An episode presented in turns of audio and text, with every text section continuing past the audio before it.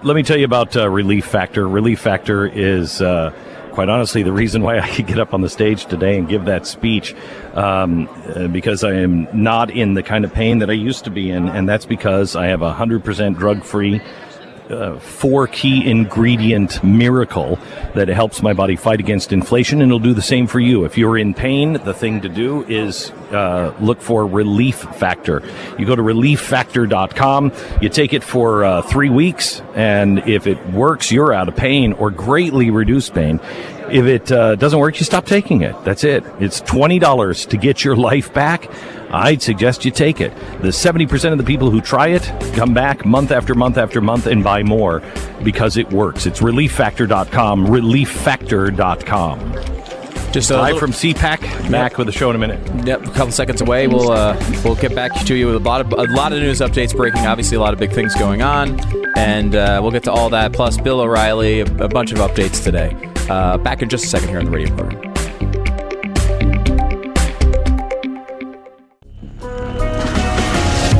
The fusion of entertainment and enlightenment. This is the Glenn Beck Program. Well, hello, you sick freak. Welcome to the program from CPAC in Washington, D.C.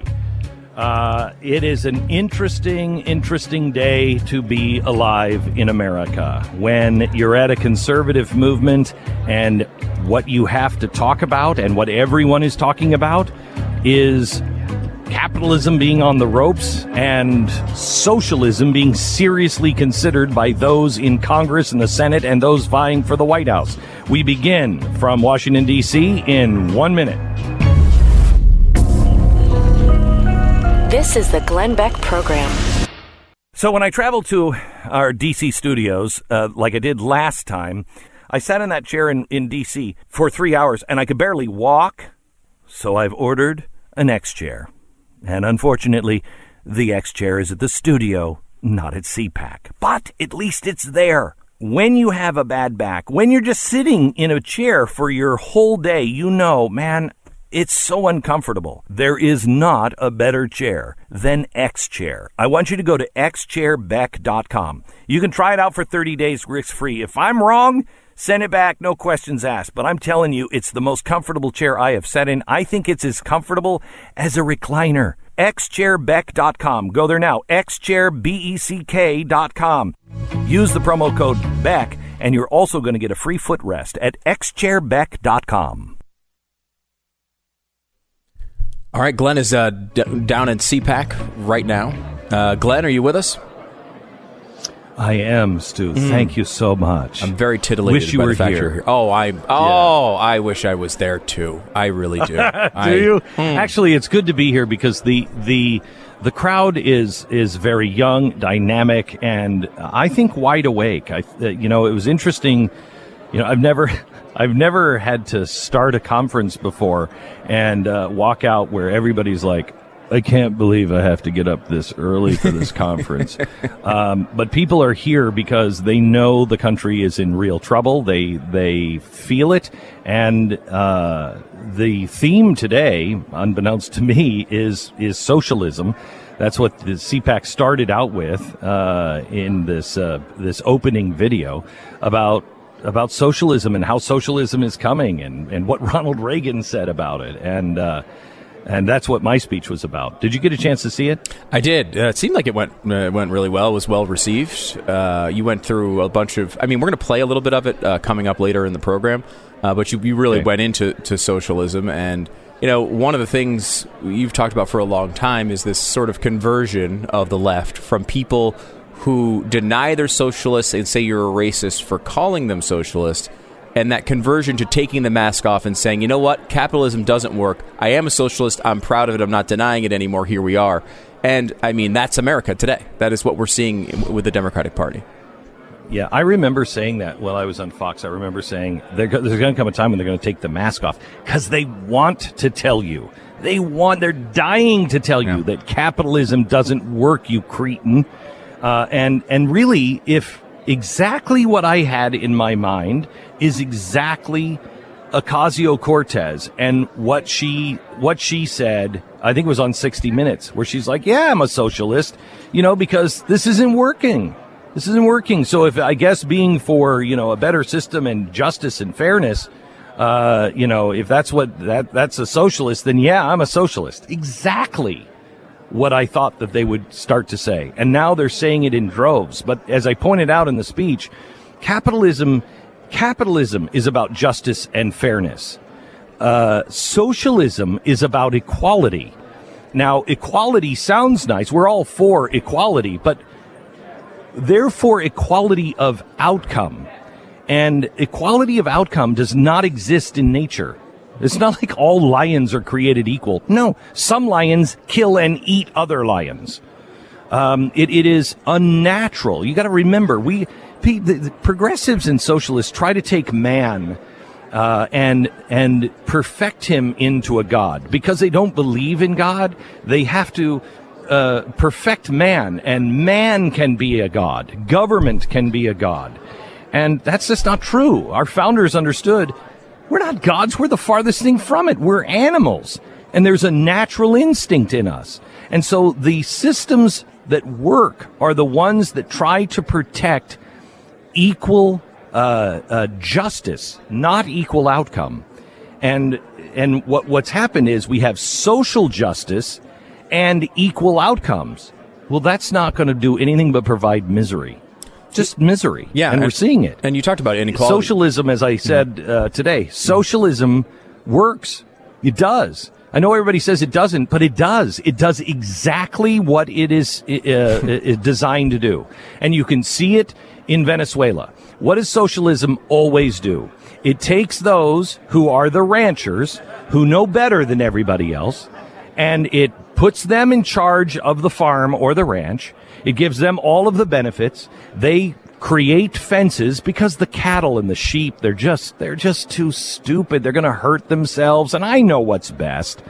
And so they will milk the cows and slaughter the sheep and get richer and richer, take all of the benefits and keep all that cattle just breeding, just consuming, so they can live off that fatted calf. And then what?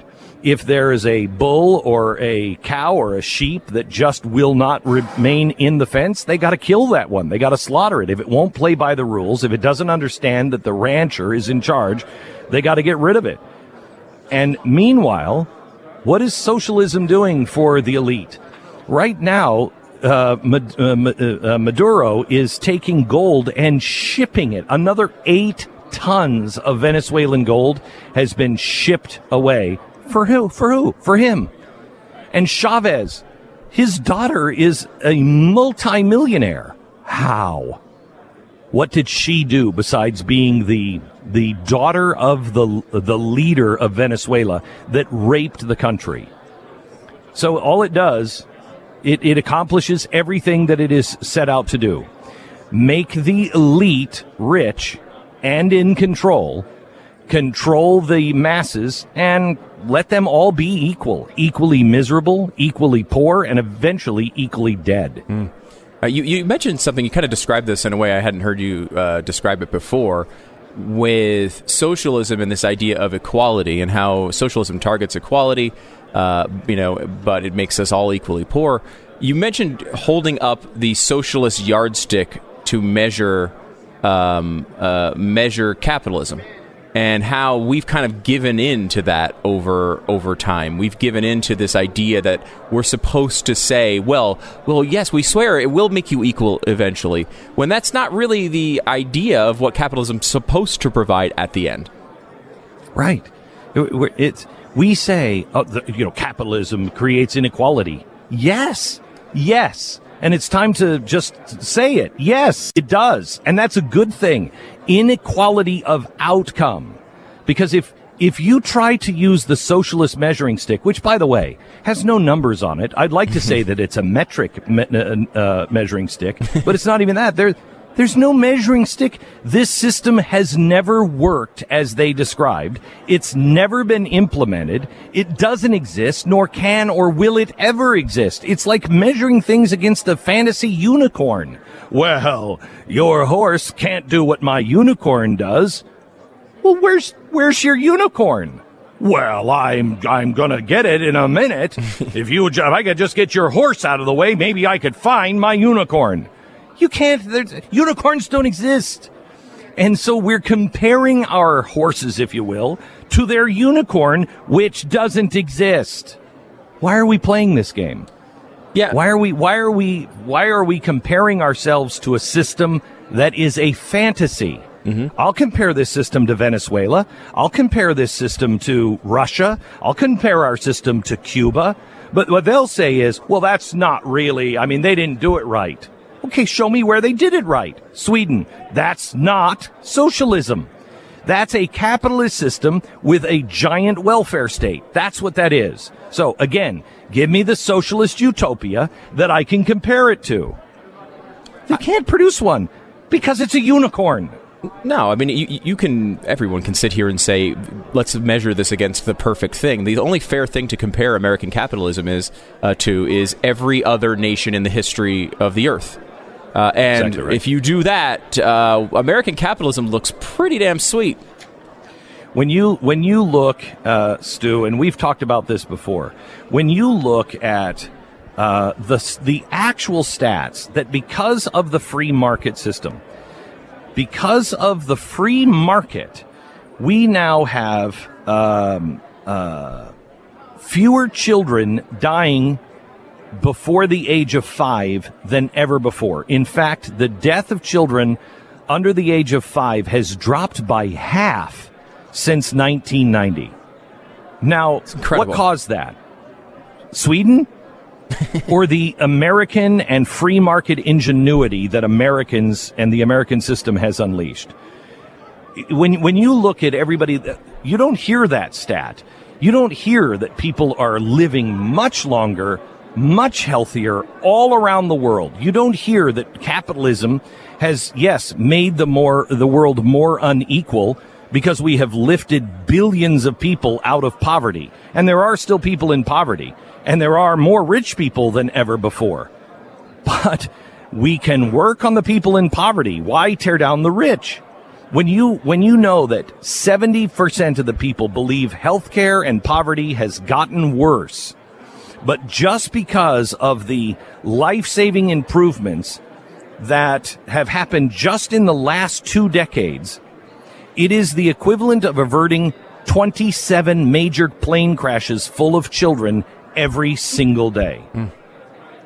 Mm. Why are we focused on the plane crash? Because there's no bad news in the free market. When you look at it and step back, when you're looking at, well, look at this. This is a problem. Yeah. He's got a bad hangnail. Yeah. He might have even a broken foot.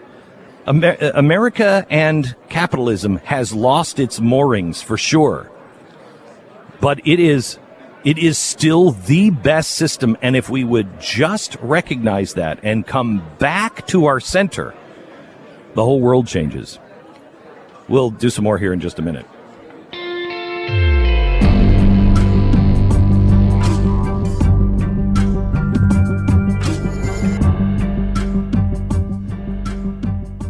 A leading social media company is going to end a market research program and proactively take its VPN app off app stores.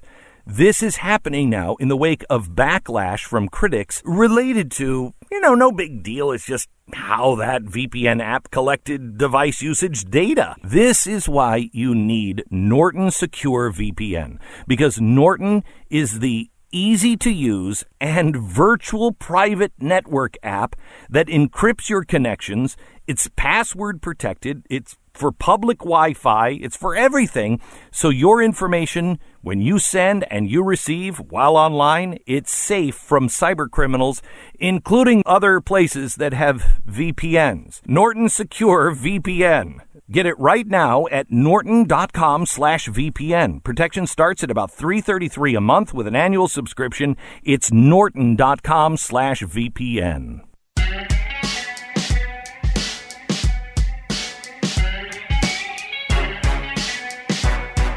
Do we have another mic?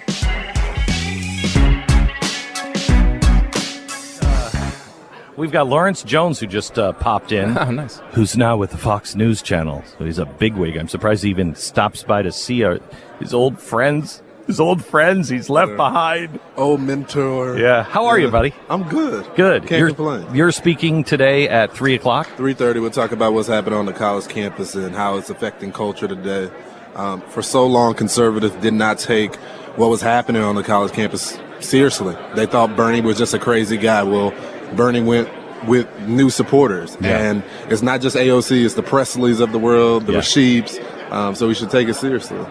So are people on college campuses, are they starting to wake up at all, or is it just getting worse and worse? No, we've already lost the battle on the college campuses. It's too late as far as that. But we can win the war, and that means the new kids that are going into college campuses, we're catching them before they get indoctrinated on that campus. And that means having a presence. That means that have a parents, presence where? Well, in the home. You know, so many people don't leave with a foundation, and that's why when they get into the college campuses, they're able to be indoctrinated. And so we got to have a force on the college campuses, but the parents that are listening to this program have to do their job as well. Tell them about the Constitution, because there is a rise of socialism, and they think it's the nice thing. It's not the nice thing. Does AOC connect with them because they're not? I mean, I watch Ocasio-Cortez. Yeah. I'm sure you do too, and you think she is dumb as a box of rocks at times. Well, I think what people miss with AOC, and I've been to a district and talked with people, is that there is a certain Trump effect when it comes to AOC.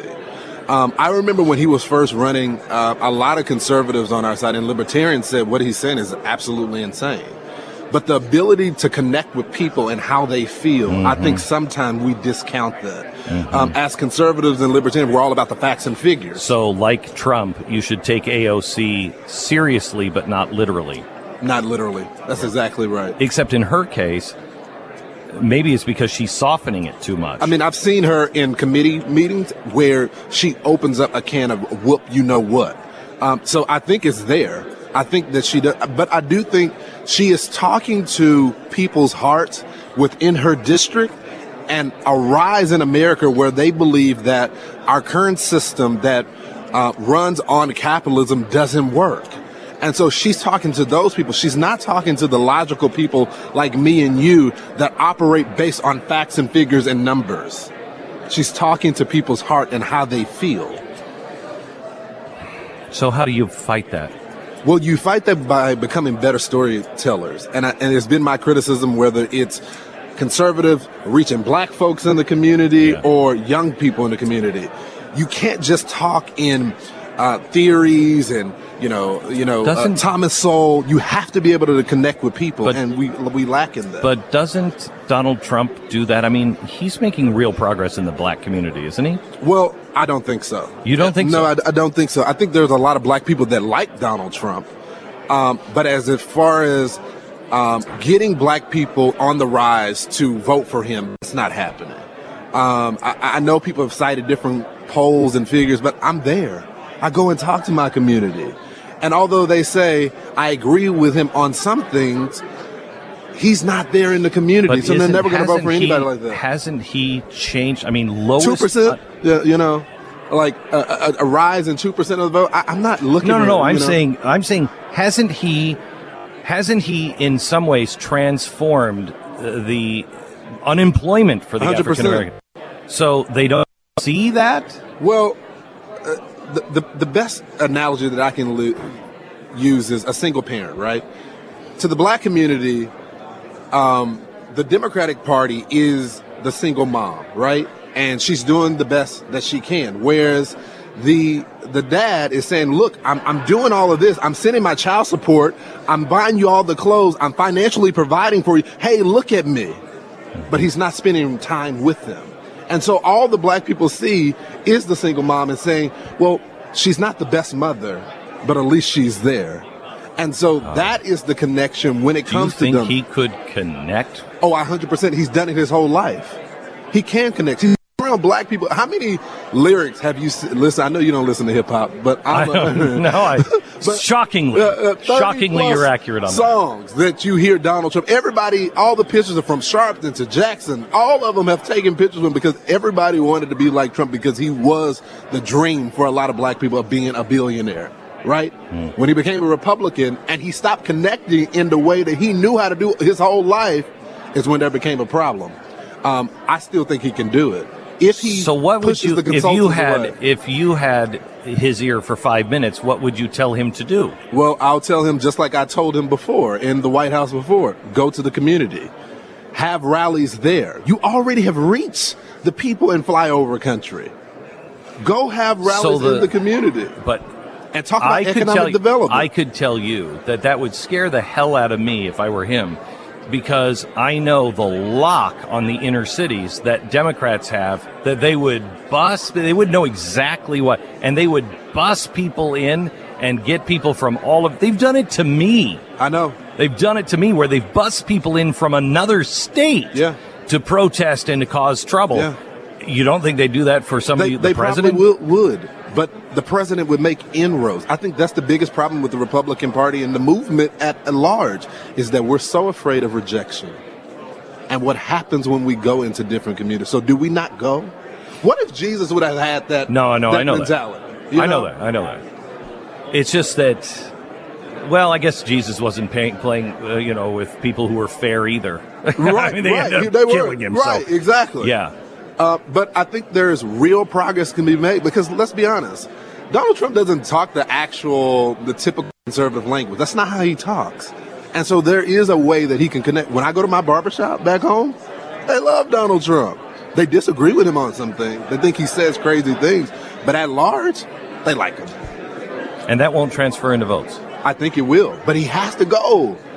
You got to ask for it. You can't just say, what do you have to lose? I'm sorry, that's a bad strategy. Yeah. You can't just say, oh, you're on a Democratic plantation. Sorry, that's a bad strategy. Yeah, insult me and then ask me for my vote. You got to be there. That's all they got to do. I am so glad to see you. You have grown so much. And, I always hate to lose people who are talented from the nest. But, man, you are flying, and it's great. Brother. It is great. All that mentorship for 4 years. Gosh, you were great. He used to chew me out, guys. I'm sure you guys have seen episodes of this, like, get it together. You were great. You're great. You're getting better every day. Thank you, bro. Lawrence, so great to see you. Thank you. We're from CPAC. I want to introduce you to somebody that you have never met before, probably may have never heard of before. He is somebody who you need to meet. Next, also John Lott is going to be coming by because there's a lot of stuff happening with guns. We'll tell you about that coming up. Beck.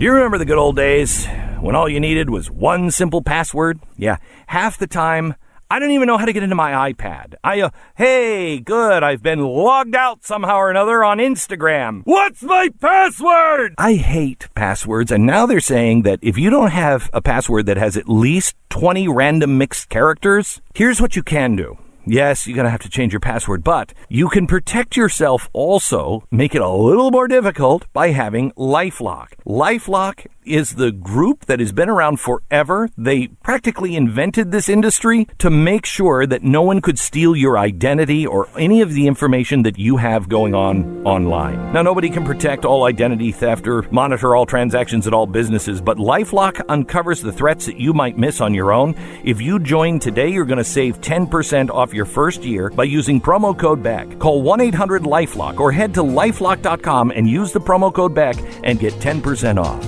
All right, blazetv.com/Beck is the place to go to sign up for The Blaze. You can see the show every single day. Use the promo code BECK and save $10. All right, Glenn is live at CPAC. I'm not sure if Glenn is hearing us at the moment. Glenn, are you there? Yeah, jeez. You there with us? We're live. Okay, we're back at CPAC, and we just I've caused a mess here. I have to introduce you to somebody who is remarkable.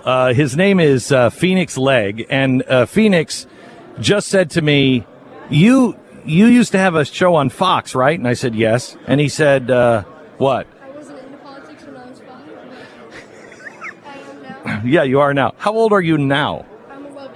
You're 11 years old. You came up to me dressed in a suit and a hat and a microphone, and you said, excuse me, Mr. Beck, I'd like to see if I could get some time to do an interview with you. And you've interviewed the president? We're not hearing him, Glenn, just in case. Hang on, we're not hearing him at all. Can you hear him now? Say that again. I haven't got to meet the president, but interviewing him, or I've gotten to meet the president, but getting an interview with him is my goal. So. Is your goal? Okay, all right. So, what do you do for a living? I don't make anything, but to me, my living is joy. So I do this. I report. You report on politics. On politics, and you post it online. I post it on my blog, which is PhoenixRisingInAmerica.com. PhoenixRisingInAmerica.com. Okay, so let's do this interview. Go ahead. Yeah. So, first of all, thank you for your time. You're welcome. So, how long have you been reporting? I have been in media since I was 2 years older than you are, 11. So you have a head start on me. So, I didn't know that, actually. Yeah. Someone asked, why were you interested then? Because I didn't want to work, and I thought this was an easy job. Either that, or I was a fan of old radio and people who had done really amazing things on radio. And I had listened to somebody called Orson Welles. He did War of the Worlds, and it painted all kinds of pictures. And I loved the power of the spoken word. So, what would your advice be for somebody like me who is young and likes, to be a reporter or in the media? So you want to be a reporter? Yes, sir. Okay. First thing I would do is say, Dad, don't let him become a reporter. The first thing you have to do is seek truth and know that you will never find it. Once you think you know it, if you're smart, you'll realize, no, I may know that, but now that's opened up all these other doors that I really don't know the answer to that. And so you have to dedicate your life to constant learning. You have to be interested in reading and learning about everything. Somebody gave me the advice once on charity. He said, you can't care just about cancer. You can't care just about homelessness. You have to care about all of it because it's the human condition. So you need to read history and dedicate your life to seeking the truth. From your past experience, what was the most, what did you take away from all your experience in media? That most people are not curious. Most people are afraid. Most people will sell out for a comfortable lifestyle. And why did you start The Blaze? Because I felt an independent voice needs to exist because these giant corporate monoliths have too many gates that you have to pass through before your voice could be heard, and voices like yours need to be heard. And what would you tell your viewers about what you do? Not a reporter, but all your viewers. I don't understand the question. How do you mean? Like, what do you have to say to your viewers about, what you do? What is your advice? They are on the same page, hopefully, and they are helping us build a wall-less journalistic experience that everyone can be involved. Well, I'm going to give you my signature question. Okay. And that is, what do you think kids my age can do to help unite our country? Study, study, study. Learn history. Go and learn from original sources. Don't take anybody's word for it. Don't trust anybody when they say, hey, trust me on that. That's true. Don't trust them on that. It might be true, but find out for yourself and be kinder to everyone. Don't harden yourself into one position to where you are looking down your nose at others with the other position. Does that sound good? Thank you so much for your time. Thank you. Phoenix, you're the greatest. Thank you so much. Dad, I don't know what you're doing, but congratulations on that, his dad, Max, or Matt. Where is John Lott? Let me bring John Lott in. John is here. Thank you, Phoenix.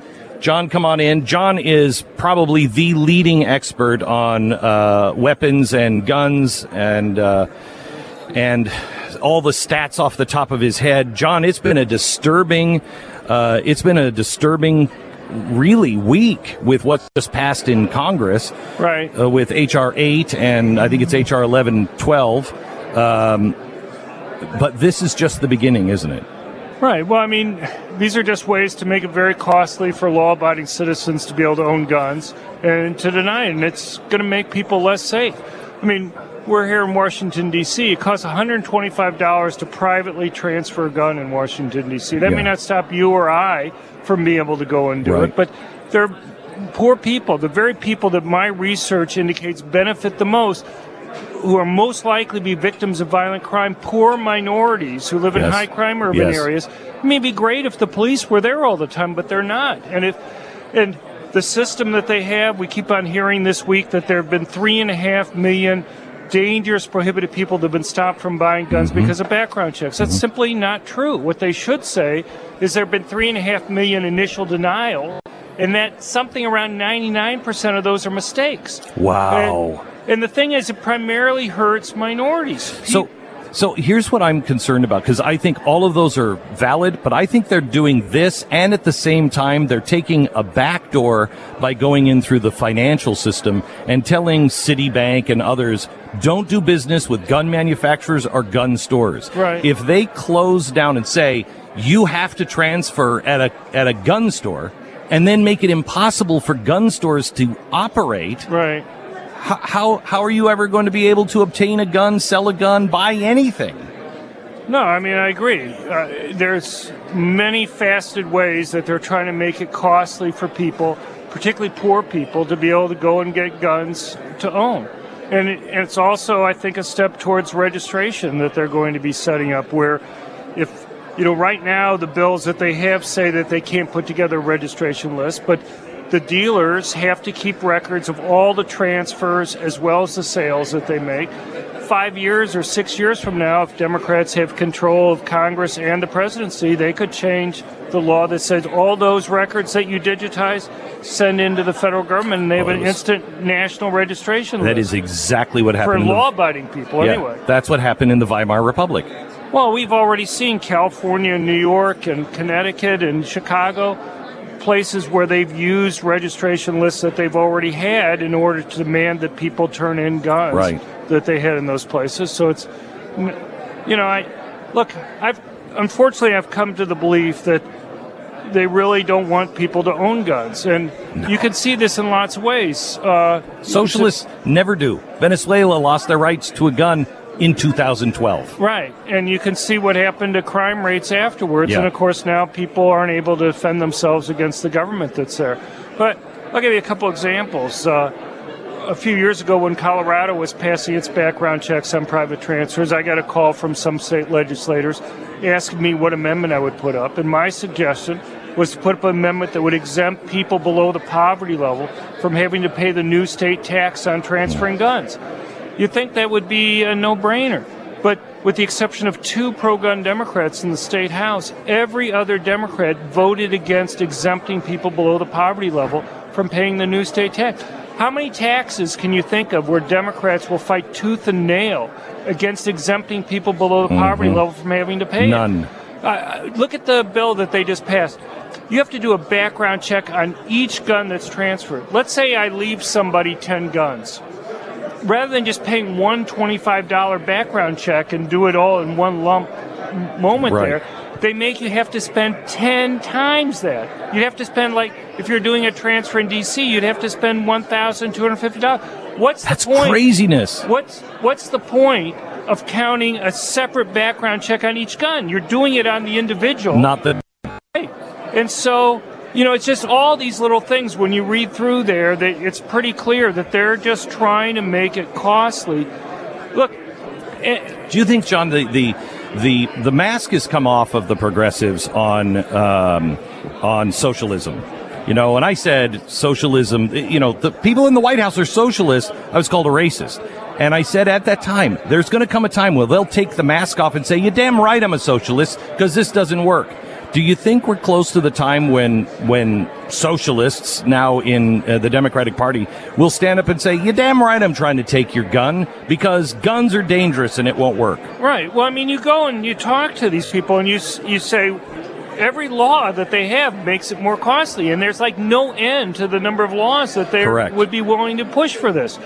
And you know, you have things like red flag laws that are getting passed. I don't know, it's like 14 states now that have these laws. It's kind of like the old movie Minority Report, the Tom Cruise movie, where they're trying to predict whether somebody's going to commit a crime. Yeah. But it's, they don't even list in many of these laws specific things. They just, it's kind of like the old definition of pornography. I'll know it when I see it. And so you can have a neighbor or a friend or a relative or somebody else go and lodge a complaint, and without any experts, without, just simply on the basis that somebody feels that you might possibly be a danger, the judge can go and take away your guns for up to 21 days, depending upon the state. And all they have to do is meet what's called reasonable cause or probable cause, which reasonable cause is just a little bit more than a hunch that you would have it in terms of a standard. Or they can take away your gun for a year after a hearing, but it used to be that you'd have to have some experts in there. And now it's just kind of feelings that people have, whether or not I predict. And I was on a panel for uniform state laws. They were considering putting together a model law for this, and they'd have people who are running these laws in different states come in. And I was saying, well, so how do you predict whether somebody's going to go and commit a crime? And they'll say, well, we look at their past criminal history. And I say, well, you already have laws on that. If you're a felon, even if it's a nonviolent felon, you lose your right to have a gun. What they do is they don't want to have specific things. They want to say, well, if you're arrested but not convicted, or a complaint but not even arrest. Yeah. And they want to make it so you don't even have to have an adjudication that you were guilty of something before they can take away your guns. John, thank you for everything that you do. Thank you for everything you've done. You were instrumental in the book Control, and well, it's because you're out there and you're able to get this type of information out to people. That's so important. And you have it all in your head. Well, I just feel so frustrated because there's so many of these rules that I don't think even a lot of the congressmen that are voting on this understand the implications for these laws. I agree. John, thank you so much. Thank you very much. You bet. We'll talk again. In fact, we've got to do another special on guns, and John will be the first that we'll need to invite. Okay, back in just a minute.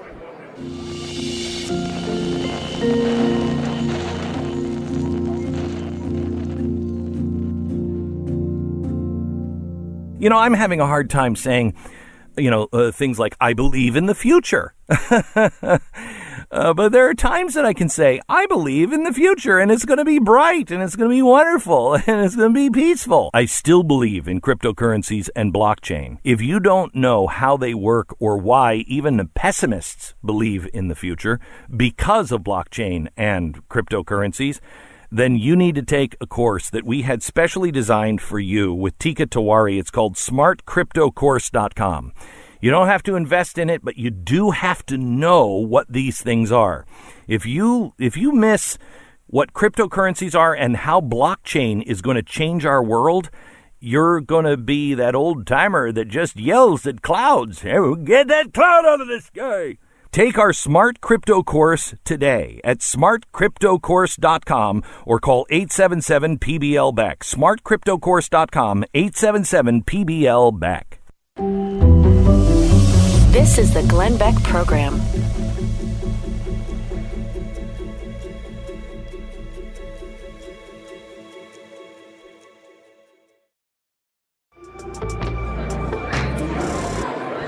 Live from CPAC, this is the Glenn Beck Program. Stu, we have a couple of programming changes. First of all, I can't wait to talk to Bill O'Reilly. Bill has the woke nightmare. I know. Well, yet we need to talk to him about his article called The Woke Nightmare, where he is talking about how socialism is coming and you need to shut up and sit down. And now they're looking into reparations for slavery. So we have to talk about that. Also, if Bill wouldn't mind vacating the stage a little early, we have Ted Cruz, and we can talk to Ted Cruz at the bottom of next hour. So, and I'm going to go see the vice president in between, so maybe you can take a little bit of Bill O'Reilly, and then I'll come back, talk about the vice president, and then we'll do some Ted Cruz as well. Okay. Sound like a plan? Yeah, sure. Whatever you need. I know you're. It's pretty hectic there. There's a lot of action. You're kind of sitting in the middle of everything there, broadcasting. Yeah. And kind of getting the. Every time I look out, I kind of get the eye of somebody like, "Hey, I gotta talk to you." I'm like, I'm on the radio right now. Otherwise, we'll talk later. But it's actually dynamic here. It actually feels really good here. The crowd is young and focused, and I think they're focused on the right things. People seem to be concerned about the actual loss of rights, and they're not living in this fantasy world of everything's great. Everything's great. Well, which, you know, it is good on many fronts, but I mean, we could lose this in the next 18 months. Well, I'm glad to hear that, especially with the news that Jay Inslee is running for president, because now when he's in the race at work, I mean, we really need our energy going, because any moment Jay Inslee could take over the... Inslee, over the world. Wow, and what's his slogan? Who is Jay Inslee? That is slogan. Well, that's what people say. That's what they say his slogan is. It's what they say to him all the time. Okay. All right. Yeah. And you are... You're listening to Glenn Beck. We talk to you every day and about different sponsors that we have, including Patriot Mobile. And why do we do that? Well, because... Yeah, it's a lot of reasons. It's not just something where we pick a company and we do commercials for them. It's also about picking companies that we're aligned with and that we believe in. And Patriot Mobile is one of them. They basically stake their whole company on the idea that maybe conservatives should be represented too. And Glenn's at CPAC right now. I mean, what do you think, Glenn? You think that's possible? No. It's only half the country. Right. We should round them up and gas them. And then we can just have abortions even at, 72nd trimester. Right. I mean, why not? Why not? Sounds completely legitimate. The thing with Patriot Mobile is I met with these guys, and they started it because they believe in the same things that you believe. And they take some of their profits and they give it, just like right now. I can't remember. It's AT&T. One of their board members actually on the board of La Raza. Well, what do you think they're doing with their extra money? They're not giving them to things that you believe in. It's going to Planned Parenthood. Stop giving them money. Get the same service at a better price and do business with people who believe in the same thing. It's patriotmobile.com/theblaze. Join now, patriotmobile.com/theblaze. Bill O'Reilly's coming up next.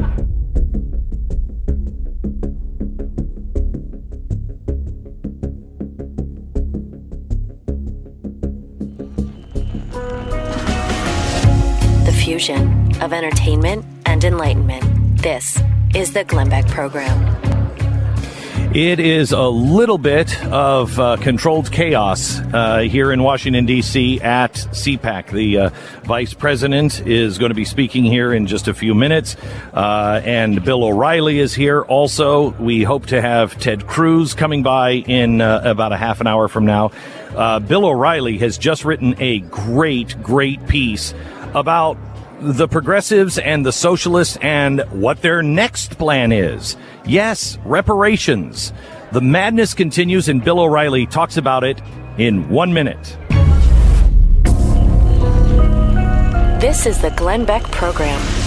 You know, we all insure our homes and our cars, and we have life insurance, and hopefully we're saving for retirement. We're preparing for the unknown. We're providing ourselves with peace of mind. That is why I also have extended vehicle protection from CarShield. CarShield will make the process of fixing your car for a covered repair really super easy. You can have your favorite mechanic or dealership do the work. It's your choice. They pay them. You don't have to wait around for a check. They also provide 24/7 roadside assistance and a rental car while yours is being fixed for free. free. So if your car has 5,000 miles, 150,000 miles, it doesn't mean that you have to pay high repair bills. CarShield's administrators have already paid out close to $2 billion in claims, and they're ready to help you. Get covered by the ultimate extended vehicle protection with CarShield.com. Call 1-800-CAR-6000. That's 1-800-CAR-6000 and mention the promo code Beck or visit CarShield.com. Promo code Beck. That's CarShield.com. Promo code Beck or 1-800-CAR-6000.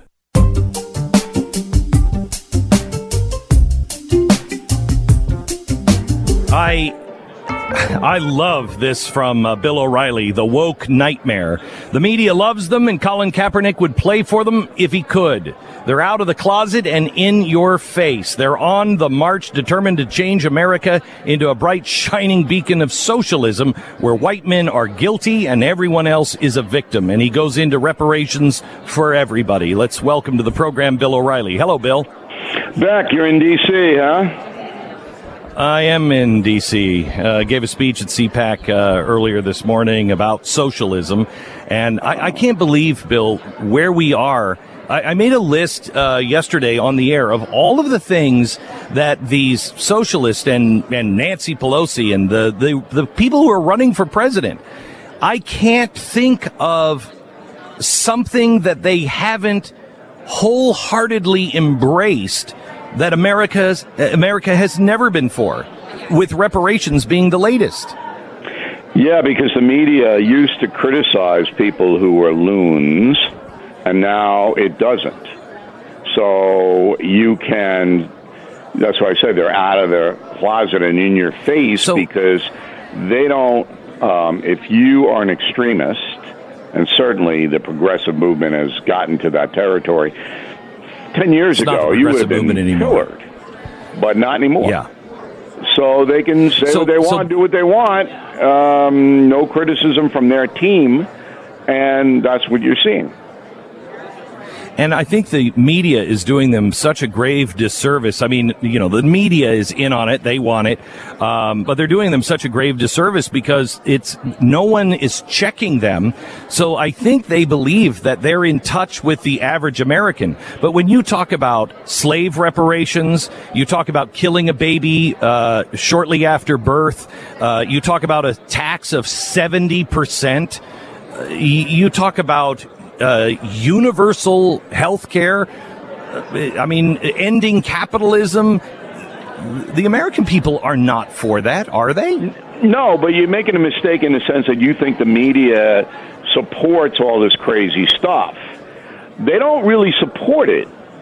The six companies that are running all of the information flow in America, they don't want socialism. They don't want, Disney doesn't want Mickey to pay 70% of their ticket receipts at Disney World and Disneyland. They don't want that, okay? But they have no problem embracing this crew because of Trump.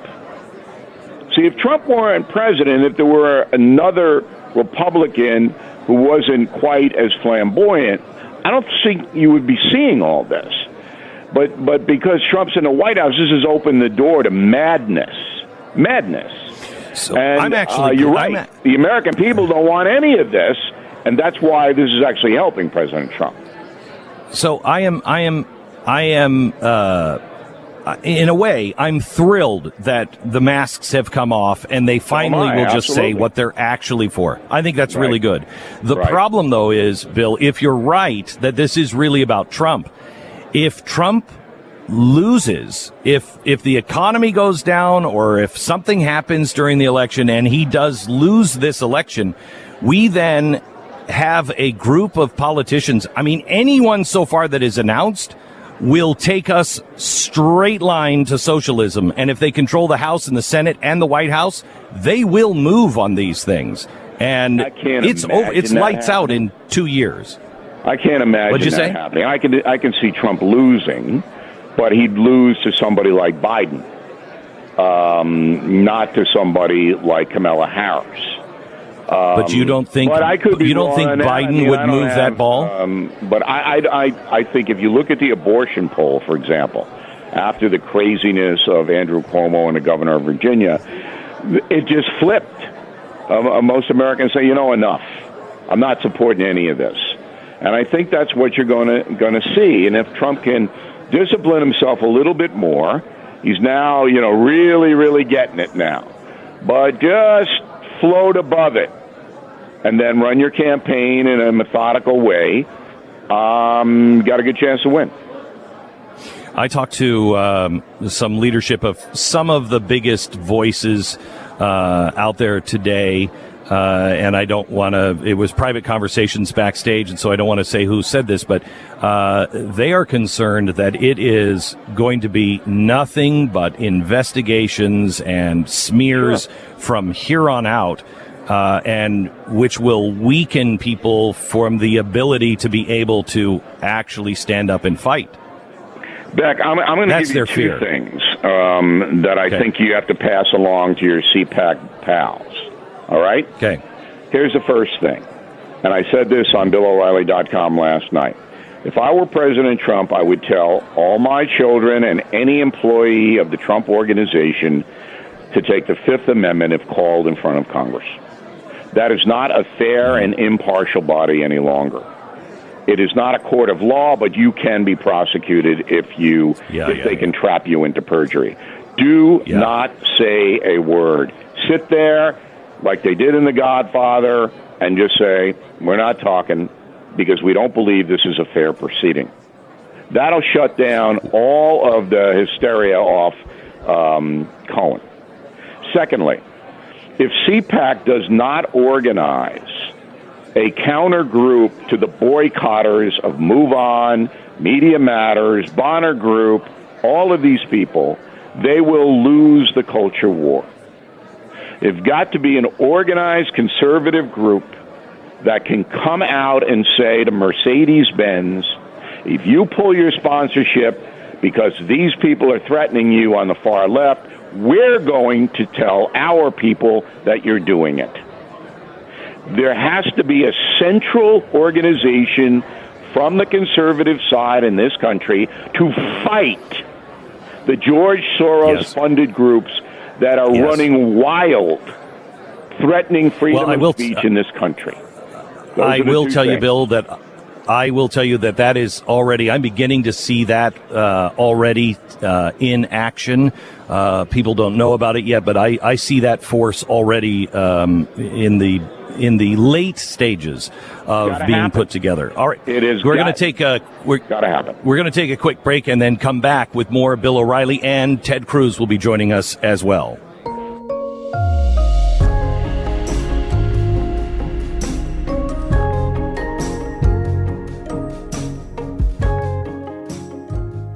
Now, a bit of the obvious as a reminder to all of us today. 1. Never lend or borrow money from a friend or family member. Yes, it never ends well. 2. Never discuss politics at your holiday table. 3. Keep your friends close and your enemies even closer. Let me add a fourth one. Never trust family or friends to sell your home. Really bad idea. If you're thinking of buying or selling, you got to have a real estate agent that you can trust, one that knows the market, one that does it full time. Hey, I got my cousin Schleppy. He does this on Tuesday nights. Yeah, Schleppy. No, I want a real estate agent I can trust, and you can find one right now at realestateagentsitrust.com. Don't fall to the victim of owing it to a friend to sell your home. Go to realestateagentsitrust.com.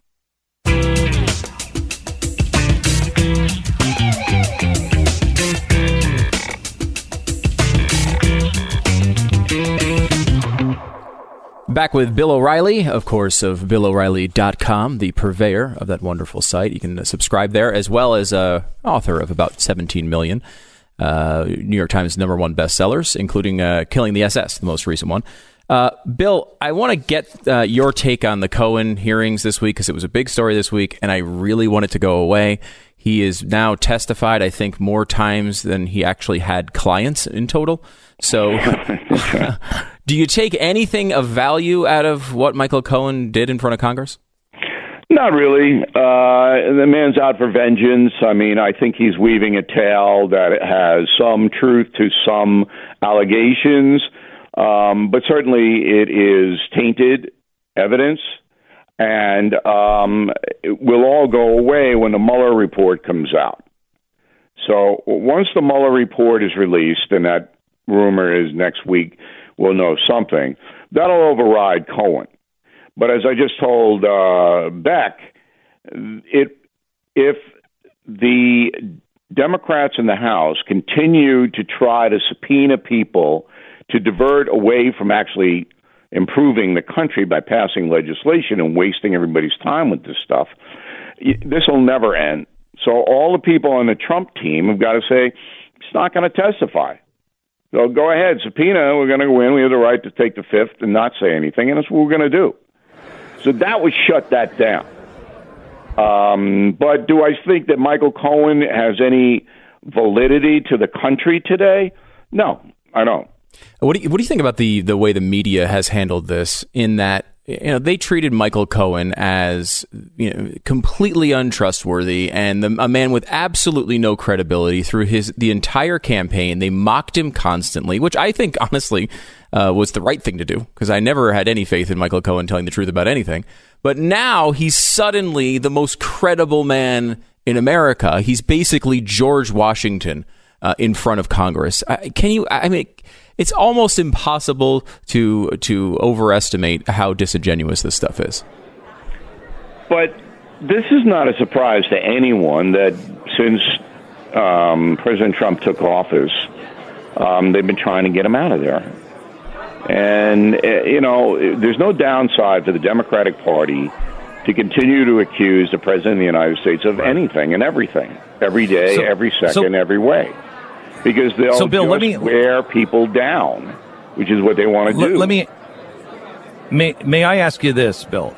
The one thing that several Republican senators said during his testimony, and I found this so interesting, and I'd love to hear your take on this. They kept saying, "This is where you start." I mean, you usually start an investigation with somebody credible, somebody big, somebody that has something. He had nothing, and what he did have, he had no credibility to present. So does this say something about what they do have or don't in reality? Well, I mean, you got to feel that Mueller, whatever the Democrats have, Mueller knows about. So that'll be put to bed this time. When we talk a week from today, we may have the scenario about Donald Trump and what he did or did not do. But I'll tell you this, when I heard the Cohen stuff, and I didn't really take him seriously and wasn't going to pay a lot of time to him, when I heard him say, oh, Trump really didn't want to be president. He was just doing this for his brand. Remember that? Yeah. Remember when he said that? Yeah. Mm-hmm. Okay. Yes. That's a lie. I mean, I know that personally. I had dozens of conversations with Donald Trump about policy, where he asked me tons of questions. And why would he do that if he didn't care and he was just campaigning to be president for his brand? Why would he take So let me ask you this. Maybe because I believe the truth is somewhere in between. I think Donald Trump would have loved to be president, wanted to be president, ran seriously as president, but also created the counter narrative in his own head that he was also just doing this as a raising of his profile, which would allow him to lose. And I'm not sure if in the end, I mean, he's not delusional. In the end, I'm not sure he thought this was a lock that he was going to win. So I could hear him saying to others, you know what, this is a big publicity thing anyway, in his inner circle. So when and if he did lose, he could say, I never intended on winning anyway. This is a win for us. Because that's the kind of world I think that he lives in. Do you think there's any truth to that? Yeah, I think that's look, I'm writing a book on him right now. Yeah. You can use that. I know how he operates. I demand some royalties. He could have easily said that in casual conversation. Well, if we don't win, look at our brand. We're the most successful brand in the world now. Could have said that. Correct. But you don't, on the night before the election, get on a plane and go to Michigan when your people have just told you the internal polling in that state shows you could win, but you got to get there for a midnight rally. So he gets on a plane and come on. The guy, If you look at his schedule, his campaign schedule, it was twice as that of Hillary Clinton. He worked twice as hard as she did. So all of this stuff is what they call out of context. And in my research of the Trump history book, 90% of the reportage on Donald Trump is out of context, where there may be a truth and a kernel, but they spin it into this big thing. And it's just so dishonest. Look, I'm not in business. The Trump book is not a pro-Trump book. There's stuff in there that people are going to go, whoa, I didn't know he did that.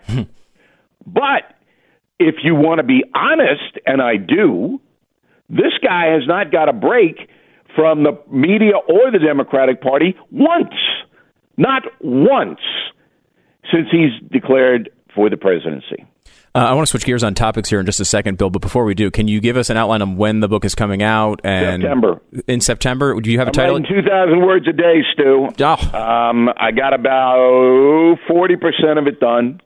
Research is churning as it, but it'll be out in September. It'll be really interesting to read a book about Trump that doesn't come from the I praise at the altar of Donald Trump or the I can't stand Donald Trump, he's Satan viewpoint. There's never been one. Yeah, I don't think I've ever I can't think of one, that's for sure. No, there isn't any. Yeah, all right, and that's what makes this book a bear to write is because when I go into the research, I can't count on it being true. Can I give you a fast story? Do we have to? Yeah, please. Yeah, you got a couple minutes. Okay. This will, I think, you'll be very interested in to hear this. So, remember that headline, "Best Sex I Ever Had," Marla Maples? Yes. One of the most famous headlines in American journalism history, right? Mm-hmm. Okay. I tell you exactly where that came from. Really? But, exactly. Mm. All right? But in order to do that, in order to get the person who is in the room, when that was given to the New York Post, I had to go through 15 different people. I finally got her. I finally got the woman. Wow. All right? Mm-hmm. Who heard it. and the story's in the book. But it went unbelievable labyrinth. And the stuff that had been written about that headline was all a bunch of garbage. But you'll read the truth in the book. Ah, looking forward to it in September from Bill O'Reilly. Bill, we got about one more minute here. Can you give me a minute on North Korea, the breakup of the meeting, as well as Trump's comments on Otto Warmbier, which are getting some criticism? Okay, so Trump's negotiating style is to flatter the person he wasn't even thinking of, poor Otto and his family. Mm. All right, flatter. Ingratiate yourself. They'll be more inclined to see my point of view. He does that 100% of the time in negotiations. Okay, number one. Number two, he underestimated the psychosis of Kim Jong-un. He's a psychotic. So he thought he could reason with the man.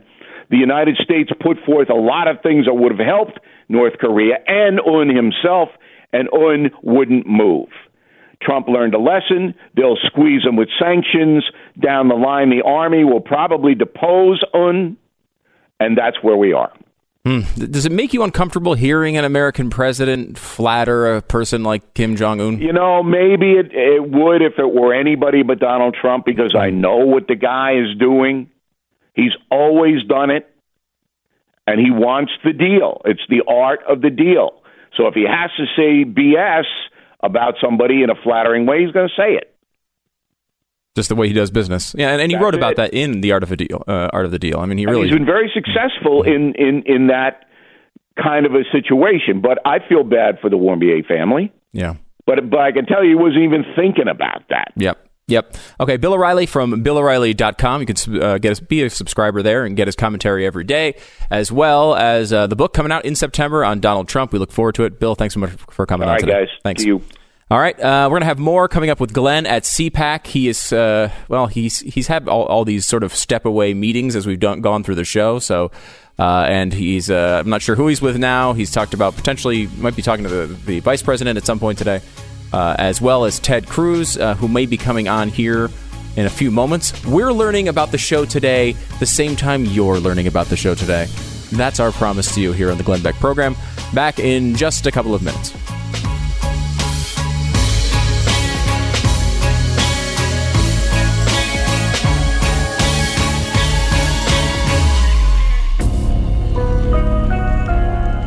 You're listening to Glenn Beck. If you've purchased a Liberty safe, you already know you need to buy one of their big, beautiful safes because you think you're going to have plenty of room, but no, you didn't, did you? You bought one, you got it home, you had it for about a day, and you're like, all right, I either have too much stuff in this safe or I should have bought a bigger one, because you won't believe how much stuff that when it comes down to it, you don't want to lose in a fire. You don't want to lose your guns. You don't want to have your prescription drugs taken by somebody in the family or stolen at night. Pretty soon that safe is all filled up. So check out a Liberty safe, America's #1 safe manufacturer. And right now you can find Liberty safes on sale at your local Cabela's. Of course, you can always find the latest promotions at LibertySafe.com.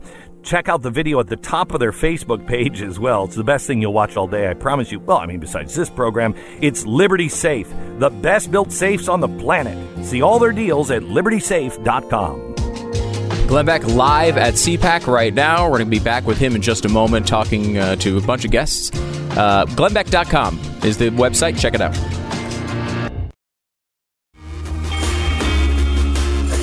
Welcome to the Glenn Beck program. It's Stu. Glenn is live at CPAC, and he's got a lot of stuff going on there. He's going to have, I think, Ted Cruz coming up in a few minutes. Before we get there, I want to do a little bit more on the wrap-up of Cohen Mania, which apparently the media is very much involved in. They love Cohen Mania.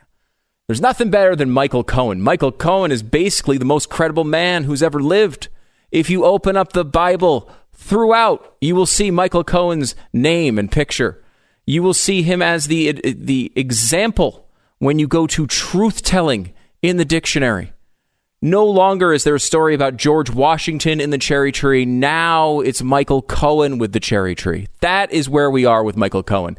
And some conservatives, if you believe this, occasionally will accuse the media of getting on a narrative and just going with it. And they seem like they're all sort of aligned, doing the same thing over and over and over again. No matter what media source you go to, they repeat themselves. They make the same points, the same observations over and over and over again. It's almost as if they're coordinating. Now, we know they're not coordinating. I mean, sure, there was a thing called The Journalist in which a bunch of liberal journalists would coordinate and talk about these issues offline so no one knew about it until it was leaked. But that's not what's happening here. This is just everyone having the exact same point at the same time. Listen to this and tell me if you can find a common thread in this Michael Cohen coverage. It's a very, very explosive hearing. Michael Cohen delivers explosive testimony. Potentially explosive day here on the Hill. His testimony revealing explosive. Yes, it's explosive. There are some explosive claims. Explosive hearing. Today's hearing was explosive. Michael Cohen's explosive testimony. Explosive. It's explosive. Explosive. Explosive. Explosive. Explosive. Explosive. Explosive. As explosive as it gets. Explosive testimony. Explosive testimony. Explosive testimony. That explosive testimony. Explosive. 9 hours, and we expect another explosive day of explosive claims. That is a rather explosive allegation. Truly explosive public testimony, pretty explosive material. One explosive revelation after another. Explosive claims. Explosive allegations. Explosive testimony. Explosive public testimony. Explosive after his explosives. An explosive chain of events. Very explosive. I suspect it's going to become even more explosive. I suspect it as well. The coverage of that explosive coverage from Washington Free Beacon, as they noticed that seemingly everybody thinks that was explosive. I don't know. Was it? Was Michael Cohen's hearing explosive in any way? These were all accusations that were largely made beforehand, with the exception of a few second or third hand reports that were solely based on Michael Cohen's word, which if you know how much, if you're following the currency markets. On Michael Cohen's word, it's currently worth $0.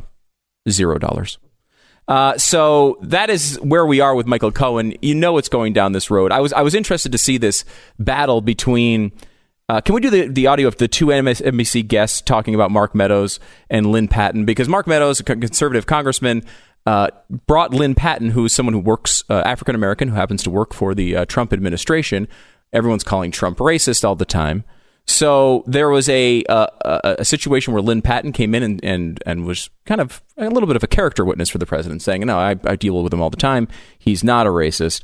Here's what MSNBC had to say about the interaction. On an auction block and say, look at my black friend. Look at her. That means that the president isn't racist. Was the epitome of racism. Are you serious? Is she the black ambassador for the entire race? No. Because one person out of his entire cabinet, out of his entire staff, is there as the black person, that this is who you bring up. The fact that he thought that that was going to be like a gotcha moment is incredible to me. Incredible. Well, two things, really. First of all, it's important to put Mark Meadows into context. He's the man that said, and there's video for this, that we're going to send Barack Obama back to Kenya. That's what he said in 2012. So let's just frame it right there. So for him to try to say he's not a racist or has racial insensitivity is ridiculous on its face. Secondly, as a black woman and as a Republican woman my entire life, who served on that very committee that we watched on TV yesterday as the first black person ever to work on that committee on the GOP side, I was horrified and appalled at my party for not participating in their constitutional duty to ask questions. And secondly, to bring a black woman out, shame on Lynn, first of all, for agreeing to do it, but to bring a black woman out and have her stand there like she was on the auction block, thank you, and she couldn't talk, she couldn't speak, you couldn't swear her in, and there's this visual, Exhibit A, American people, there's a black person here, and we have a black person who can't tell you what she thinks, will tell you how she feels, and that'll prove that Donald Trump's not a racist is the most ridiculous, ludicrous thing I've seen the Republican Party do in a really long time. All and right, that's saying enough. A lot. You know, it is saying a lot, isn't it? I love how if you are a right-thinking African-American, it is totally fine for you to tell the wrong-thinking African-American what they're allowed to believe, what they're allowed to do. Because Lynn Patton has a lot of experience with Donald Trump, she doesn't think he's a racist. And for her to be a character witness for him is not allowed because she has the wrong think for African Americans. She has the wrong way to understand how the world works. This guest on MSNBC has the right way. She knows what black people must think. She has determined what black people must think and is informing Lynn Patton where she can and cannot walk during a day. That's okay. That is completely fine. However, Lynn Patton can't speak up for herself and decide to say, you know what? You keep saying this stuff about this person I've had a long relationship with. You don't know what you're talking about. She went on Laura Ingraham last night and made her case. Here is Lynn Patton on Laura Ingram's program. I was never there to represent my entire race. I was there to represent one man who, by the way, has done more for the black community than the last probably three presidents combined. I mean, not only has he just created an urban council that's funneling $100 billion of capital through opportunity zones into urban and rural communities, but he's also given more money to historically black colleges and universities than the last administration. He's given more money for public housing than the last administration. He's given, he just passed the most comprehensive prison reform bill in 3 decades. None of it matters, Lynn. None of it matters to the left. None of it matters. So, look, there's a lot of things you could say about the president as with the African-American community. The unemployment rate is historic lows. There's a lot of real positives there. I would caution a little bit here. There's a little bit of caution we should bring to this conversation. We've ceded a lot of ground over the last few years when it comes to these debates, particularly on identity politics. There's a lot of ground being ceded in that comment. And Lynn Patton has the right to say whatever she thinks is most important. She wants to be a character witness for Donald Trump. That is completely her right. And You can criticize her on points, but to act as if as a black woman she's not allowed to do that is completely insane. So to get that out of the way. That being said, I, as a conservative, do not want to walk down this line where we define whether someone is racist or not based on the idea of how much money they've given to giant government programs that I would argue are completely ineffective.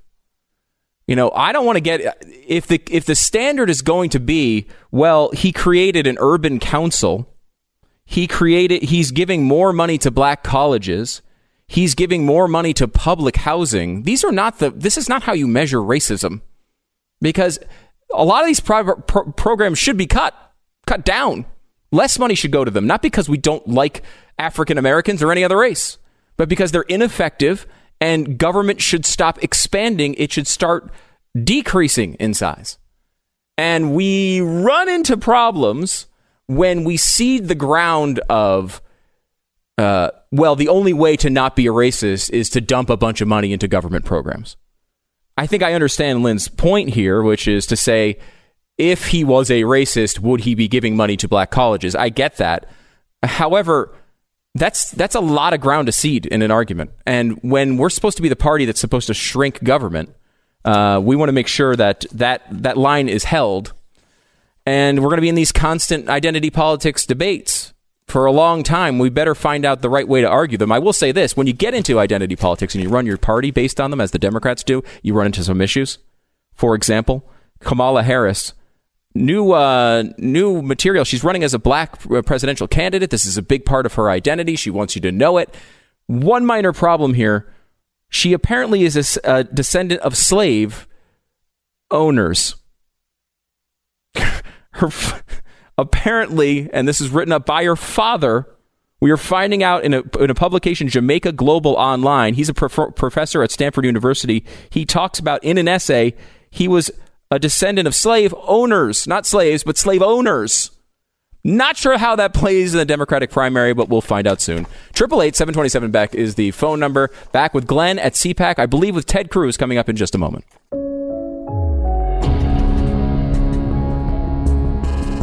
The owners of Brick House Nutrition came to the studios and spent some time with me. And when you think Brick House, you think Brick House Glenn. I mean, he is built like a brick house. I mean, as long as, you know, none of the mortar is really set and it's kind of spilling out of the brick pants. You know what I'm saying? Anyway, the reason why I enjoyed meeting with them is they're entrepreneurs. They decided they would start making real, organic, all natural, 100% food. If you don't want to eat the beets, you don't want to eat the broccoli, but you want all the crap that your wife says you have to have in it, that's where you need to go to BrickHouseGlenn.com. BrickHouseGlenn.com and get Field of Greens. It's made with real USDA organic fruits and vegetables. It helps boost your immunity using antioxidants, prebiotics, probiotics, all of it. BrickHouseGlenn.com. Get 15% off your first order when you use my name, Glenn. A better you awaits. I mean, look at me. I'm a brick house. Right? BrickHouseGlenn.com. Offer code Glenn. Welcome to John Miller, who started as an intern, then became my assistant, then went to become a producer, then left the nest, and is now has got his own show on Blaze TV. And you're the White House correspondent. Welcome to John Miller. I like that. That's crazy. That is crazy. Yeah, it is crazy. Yeah. So John. You just told me an amazing story. For anybody, if you're listening on the radio, John is black and has been kind of... Well, I just have to alert them that you're black. Yeah, you do. So, no, yeah. Because you get woke points for that, too, by the way. I'm alerting people of that because of the story that you just told me. So we were outside. We were in Washington, D.C. Who's we? Joel Patrick, and I'm with Joel Patrick, who is here. He's decked out for you. It's a visual, which if you were watching, you'd be able to see. He has a Make America Great Again beanie. Also, a Make America Great Again hoodie. Yeah. So you are, walking around D.C., you're not exactly a favorite. But I was walking with this guy. We were going to get lunch. And in D.C.? In Washington, D.C. Yeah. Went to a food truck. There's a street and a bunch of trucks offer food to people. And we went to one truck, waited in line for about 20 minutes. And the guy just ignored us completely and wouldn't look at us, wouldn't make eye contact. We were trying to get his attention. And Joel kept on saying to me, I think it's because of my outfit. I think it's because I'm wearing a Make America Great Again hat. And I was thinking, no. And about around 10 minutes, I was like, that can't be possibly it. Then 15 minutes, and then 20 minutes, the guy would not look at us. So finally, we're just like, okay, well, it's clear he's discriminating against us, which is not a good look when two black guys are standing outside of a truck trying to get food. I mean, how very lunch counter of this woke individual. And so we went to get a different food truck. We went to get food from another food truck. The minute we left, they started serving other people. And I was like the best person, and we were trying to think, oh, it's not because he must be busy. No, the minute we went to another food truck, he asked the next person, what can I get you?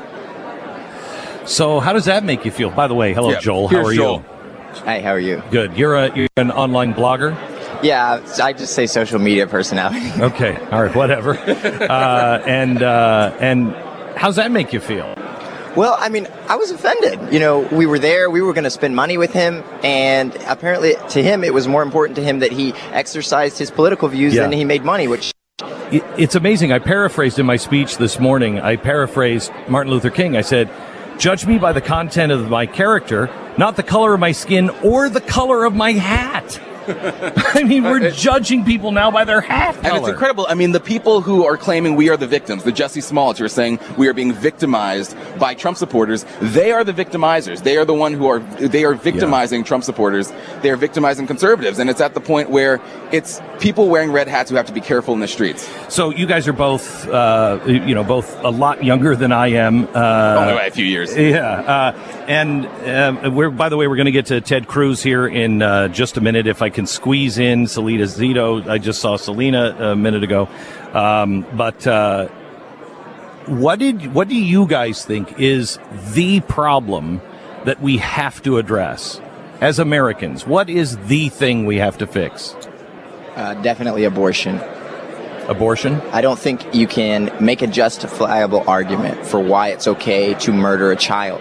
And they want to talk about how they care about the children in cages and children at the border. Well, why not care about children in the womb? Right. Why not care about children who have just left the womb? We're not talking about children in the womb anymore. Yeah. We're talking about children who have left the womb. Infanticide. And it's incredible. And then that, it's incredible that the Democrats are not standing up for it. I mean, we were at a point where, most Democrats would say, well, late-term abortion, third trimester, we're against that. Let's not get crazy. Now we're at the point where they're not even standing against post-birth abortion, which you can even call it abortion. John, you were with me when I was talking about they're going to take their masks off and they're going to finally say, yeah, damn right, I'm a socialist. We talked about infanticide and how that's how Germany started it. And here we are. And it was only the babies who were unfit. We're doing it. It's the babies who, have issues that we compassionate reasons. And that's what they're doing now, which is just, it's scary. Yeah. And we're at the point, with the socialists in government where, I was at the point where it's like, well, do we take Alexandria Ocasio-Cortez? Do we make sure that, is she a joke? Do we make fun of her? Or no. Now we can't. She has power. She has them in her palm. Yeah, even though she has those crazy hypno eyes. that might be what it is. She might be hypnotizing the entire caucus with her eyes. I think so. John, great to see you. Good Joel, to see you. Great to meet you. How do you follow you on Instagram? Joel Patrick _1776. Okay, good. And John Miller, you can find him at The Blaze. Blaze TV. And in the White House briefings, the sane one in the White House briefings. Thanks, guys. Thanks, Glenn. Ted Cruz coming up after the break. We have Home Title Lock here, right? Yeah, Home Title Lock is our sponsor. If you don't know about home title fraud, you need to know about home title fraud. We're talking about people who are stealing titles. They are signing your rights away to your equity, your nest egg, your retirement, and they are able to basically steal it and then borrow against the equity. It's a complicated crime. I mean, it's been going on for a while. Yep. If I may, let me just break this down into my native tongue, Grand Cherokee. Mm-hmm. They steal 'em teepee. Oh wow, that was deep. Thank you for that. I can say that because I'm 13 times more Native American than Elizabeth Warren, and that's actually true. Just in case you don't know that, if you want to protect your home or your teepee, make sure you go to HomeTitleLock.com. Home Title Lock is the only place that you can go to make sure you are protected against home title fraud. You need to be protected against this. It's one of the fastest growing crimes in America. Get your free title scan and report, which is a $100 value. Free when you sign up at HomeTitleLock.com. Again, it's HomeTitleLock.com. Glenn, you have interviews coming up here? I do. We have Ted Cruz, who is I'm just pulling him away here in just a second and sit him in the hot seat. We want to talk to him about his idea about El Chapo paying for the wall, which I love. We'll talk to him coming up in just a few minutes live from CPAC in Washington, D.C. The fusion of entertainment and enlightenment. This is the Glenn Beck Program. We are live from CPAC. Ted Cruz is going to be joining us here in just a minute. Stand by. In fact, he'll join us in 1 minute. This is the Glenn Beck Program. Just a few years ago, I wouldn't have imagined being able to unlock the code that could empower you and educate you on how to live a longer and healthier life. Go beyond ancestry and discover the connection between your DNA and your sleep movement, caffeine consumption, muscle composition, the health, the things that I'm predisposed to get or pass on. All of that information is there. And the next step is you take it to your doctor and say, how can I live a better life? How can I do the things that I need to do to be able to be the healthiest me? 125 genetic reports on health, traits, and so much more. 23andMe. Just register your sample to your personal 23andMe account and receive your personalized online reports in just a few short weeks. Buy your DNA kit at 23andme.com/Beck. That's the number 23andme.com/Beck. 23andme.com/Beck.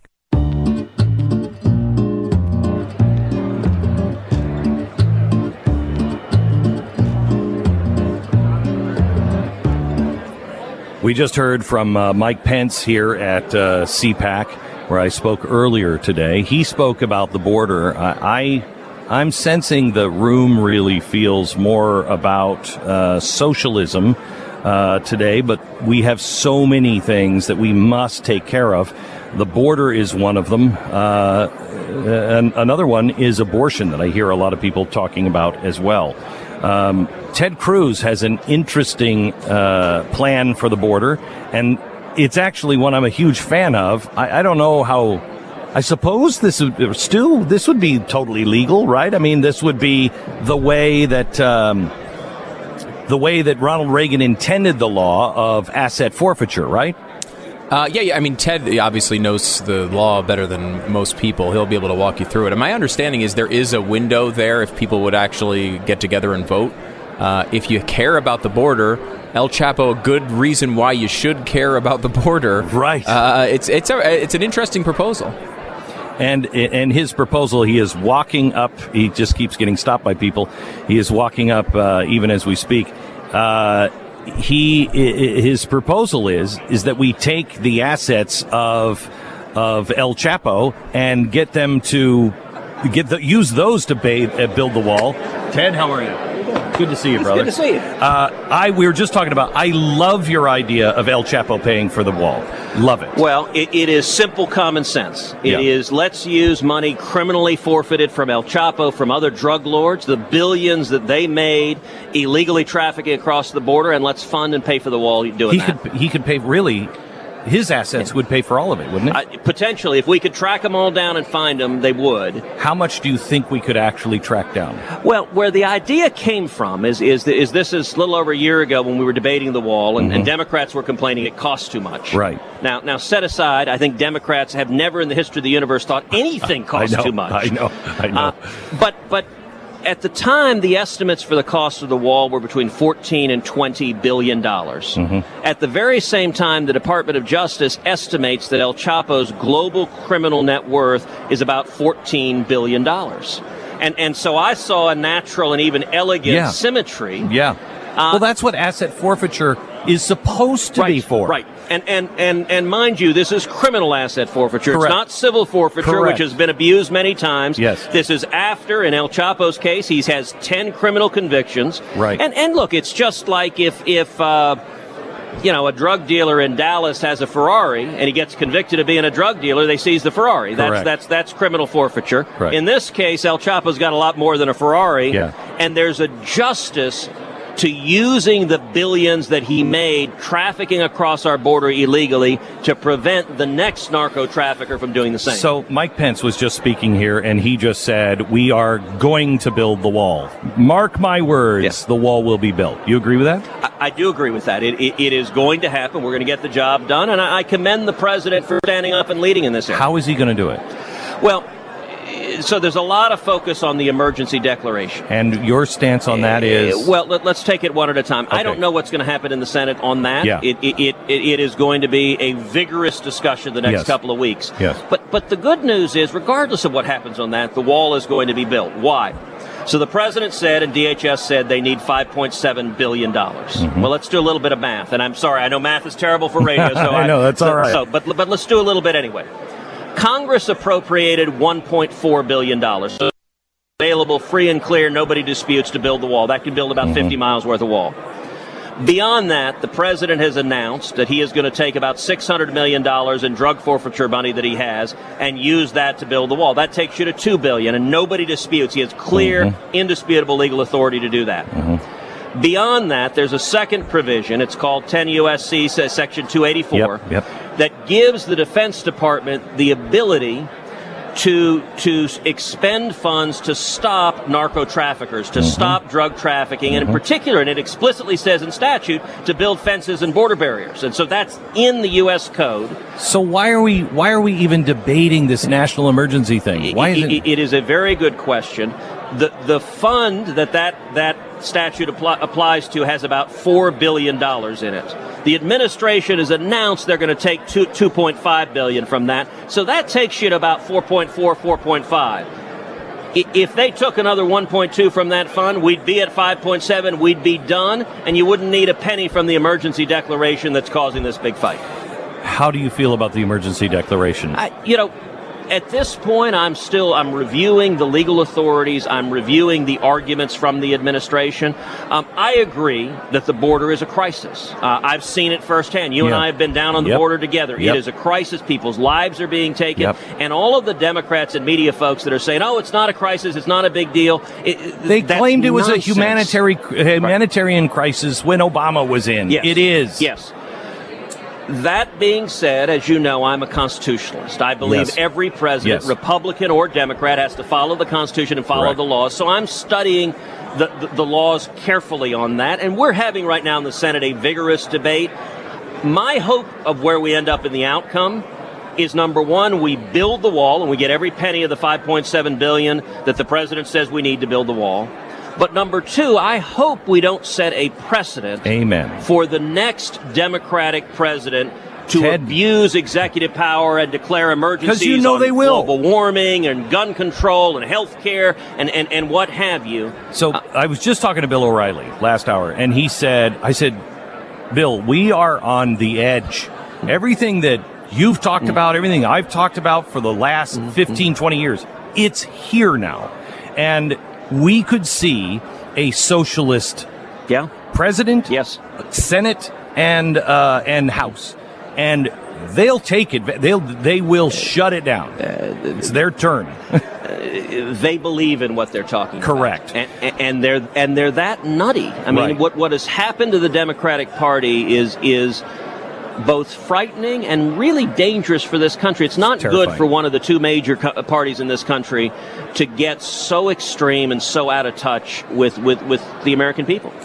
I've never seen anything move so fast. If we don't get the destruction of life we're not talking about abortion anymore. Yeah. We're talking about infanticide. Yeah. We don't get that right. The creation of life through AI and this socialist thing, it's lights out. Look, the Democratic Party, they are now the party of late-term abortion and infanticide. They are now the party of open borders. Not only do they oppose securing the border, their presidential candidates are saying, tear down what border walls we have. And abolish ICE. Abolish ICE. They're now the party of socialism, and 70% tax rates. Right. Plus, reparations now they're talking about. They're seriously talking about reparations. They're now the party that chased Amazon out of New York City because they didn't want 25,000 jobs. And then they attacked Amazon on the way out the door. This is unhealthy. This is extreme. You take this Green New Deal, which every one of these Democratic presidential candidates is falling all over themselves to support. The Green New Deal, it's incoherent on its face, but if you actually take it at face value, it would ban every airplane on Earth. Mm-hmm. It would ban every automobile on Earth. It would kill every cow. I mean, look. But beyond that, though, if you actually read the bill, which I know you have, it says clearly to change our financial structure and our system to a system that is revolved around social justice. Well, that's the end of capitalism. That's the end of the free market. And look, all of this is driven fundamentally. The Democrats are a party of hatred right now. The unifying theme in the Democratic Party is they hate Donald Trump. And that burning, blinding emotion has driven out common sense, has driven out reason. Everything is justified because Trump. Yeah. That's dangerous for our country. It is. It is. Ted, great to see you. Thank you very much. All right. Back in just a minute, live from CPAC.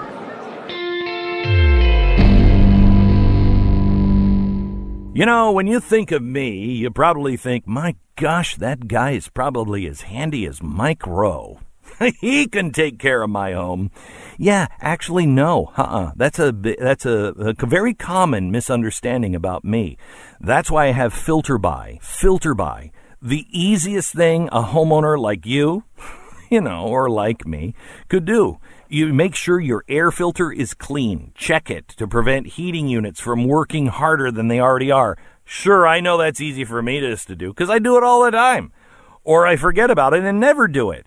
But with Filter By, I change the filters because they just magically appear at my door when it's time to change the filter. It's filterbuy.com. Filterbuy.com. It's the greatest. God, I love this country. It's filterbuy.com. Filterbuy.com.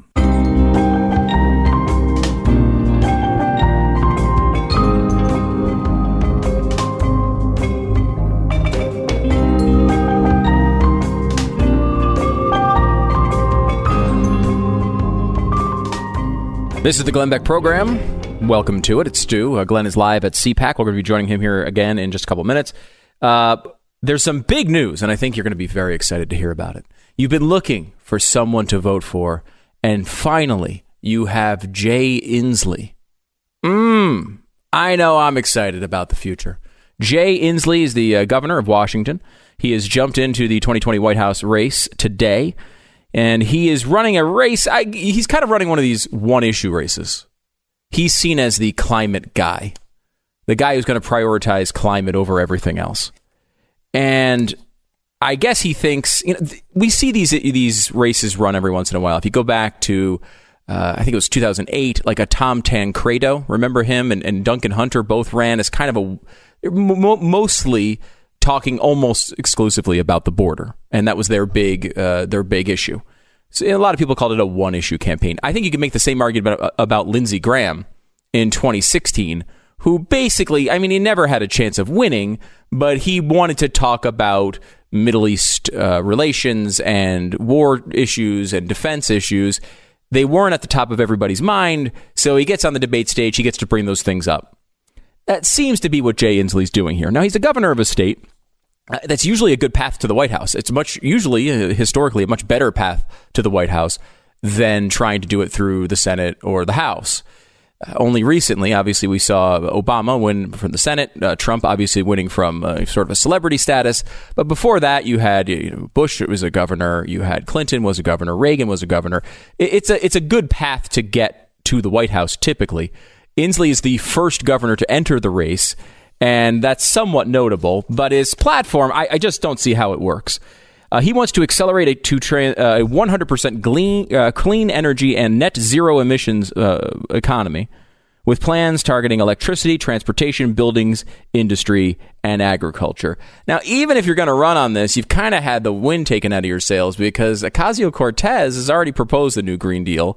And that's essentially what Inslee is running on here. But one of the things you'll never, they never like to cover in the media is how important climate change is to Americans. You know, they all say we're going to die within 12 years.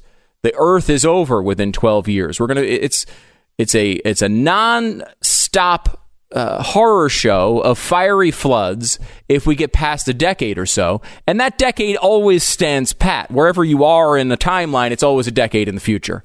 There's still enough time to act, so you can give us all of your freedom to do this. But if it's not too much time, you better do it right now. Act now. And it's an infomercial pitch is essentially what it is. But he wants to do this. Listen, even with that infomercial pitch, what is the priority of global warming in the United States? And you're not going to be surprised to hear it's behind the economy, healthcare, and education. And also terrorism. So you have economy, healthcare, education, terrorism, and then Social Security and Medicare. So you have those economy, healthcare costs, education, terrorism, Social Security, Medicare, and then, of course, the poor. And then the environment. So there you go. Well, it's not global warming. It's just the environment other than global warming. They're specifically broken apart into two categories. So no part of the environment would actually be global warming in this particular poll. So it's behind the environment as well and behind immigration. Now, stop for a second and remember that the emergency declaration talks that we've had over the past few weeks have largely been based on the Democratic side, not because of executive power, which are my concerns of it and whether it's constitutional or not. They've been talking about how there's not a crisis on the border. Well, the American people quite clearly think immigration is a larger crisis than global warming. And poll after poll after poll after poll, they rate it as a higher priority. So after immigration, finally you get to jobs, which is so it's economy, healthcare costs, education, terrorism, Social Security, Medicare, poor and needy, environment, immigration, and jobs, and finally, of course, reducing crime and drug addiction. But then, of course, then the budget deficit, and then race relations, and then the military. So that's it. You have economy, healthcare costs, education, terrorism, Social Security, Medicare, poor and needy, environment, immigration, jobs, reducing crime, drug addiction, budget deficit, race relations, and the military, all ahead of climate change. Oh, and one more thing, also transportation. You know, I got my Ubers are taking too long to get here. Oh, and then also global warming. You know, I've noticed there's not a nice bike lane for me to get to work. Oh, and then also global warming. Where are the cup holders in this car? And also global warming. This is how low this is for a priority for the American people. It's not even in the top 3 or 4 for Democrats. So maybe this will be effective to bring this issue to the table. But it's kind of interesting as you look at the sort of plethora of issues we're seeing now from the Democrats. How do they connect with the American people? They're running this race like the socialists, many of them are. And while that's good for honesty and it's good for the American people and voters to know it, I don't know how it's a winning strategy for Democrats. I think they think Trump is so unpopular that they can run anybody and win. And I don't know if you recognize this approach. It's called Hillary Clinton 2016. This was the entire theory behind Hillary Clinton 2016. Hey, you know what we can run? Anything. Put Hillary up there. She'll even win. She didn't. So this is a very risky strategy being thrown out there right now. We still don't have Joe Biden in the race, but we have now 13 people in the race for the Democratic nomination. Now, the Republicans last time got to 17, so there's a little room to grow. Biden, we do expect to come in. There's been reports that he has offered jobs now to people in New Hampshire and Iowa. We do expect that in the next few weeks. I still expect Beto to get in.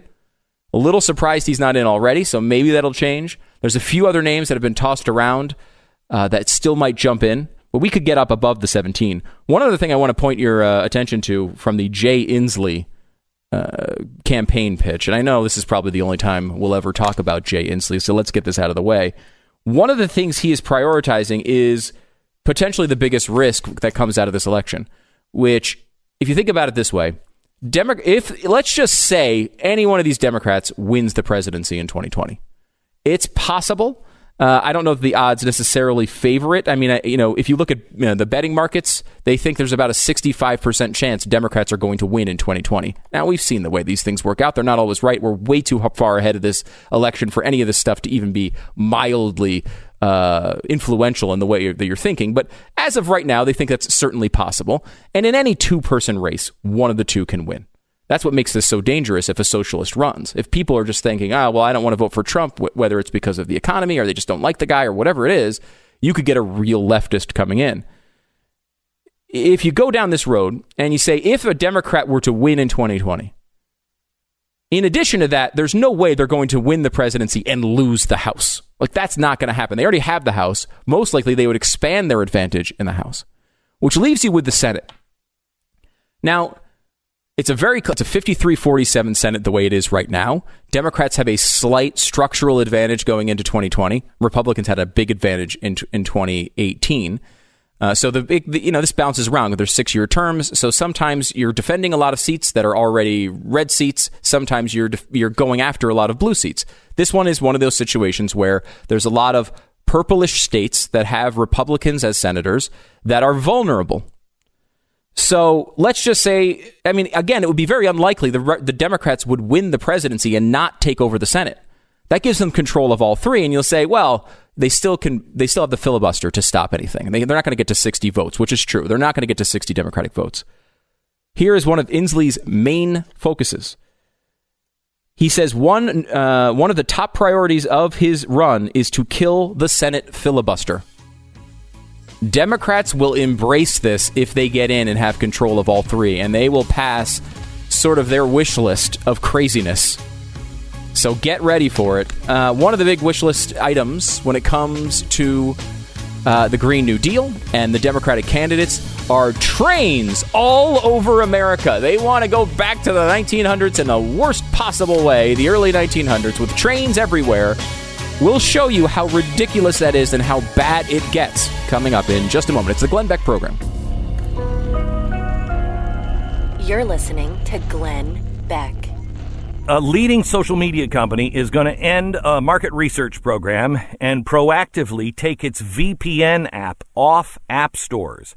This is happening now in the wake of backlash from critics related to, no big deal. It's just how that VPN app collected device usage data. This is why you need Norton Secure VPN, because Norton is the easy-to-use and virtual private network app that encrypts your connections. It's password-protected. It's for public Wi-Fi. It's for everything. So your information, when you send and you receive while online, it's safe from cyber criminals, including other places that have VPNs. Norton Secure VPN. Get it right now at norton.com/VPN. Protection starts at about $333 a month with an annual subscription. It's norton.com/VPN. Glenn is live at CPAC in Washington, D.C. Maybe we'll play some of his speech coming up. You can also get it online today, glennbeck.com or theblaze.com.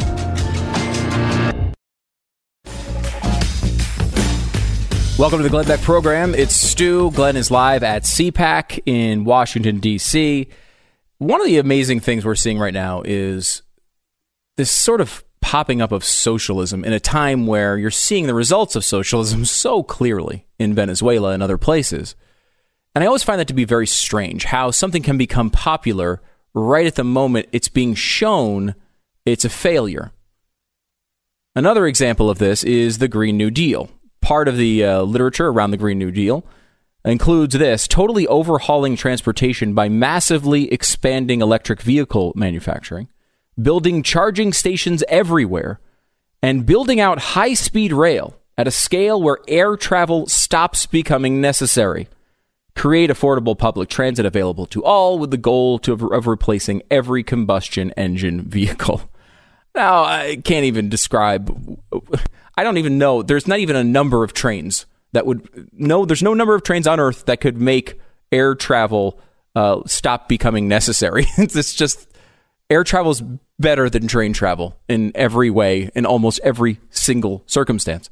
But it's amazing to see that now they're pushing for high-speed rail all over the country, while at the same time, sort of the marquee attempt at giving high-speed rail to an area that can use it was already approved many years ago and is in the middle of one of the most catastrophic collapses in public history.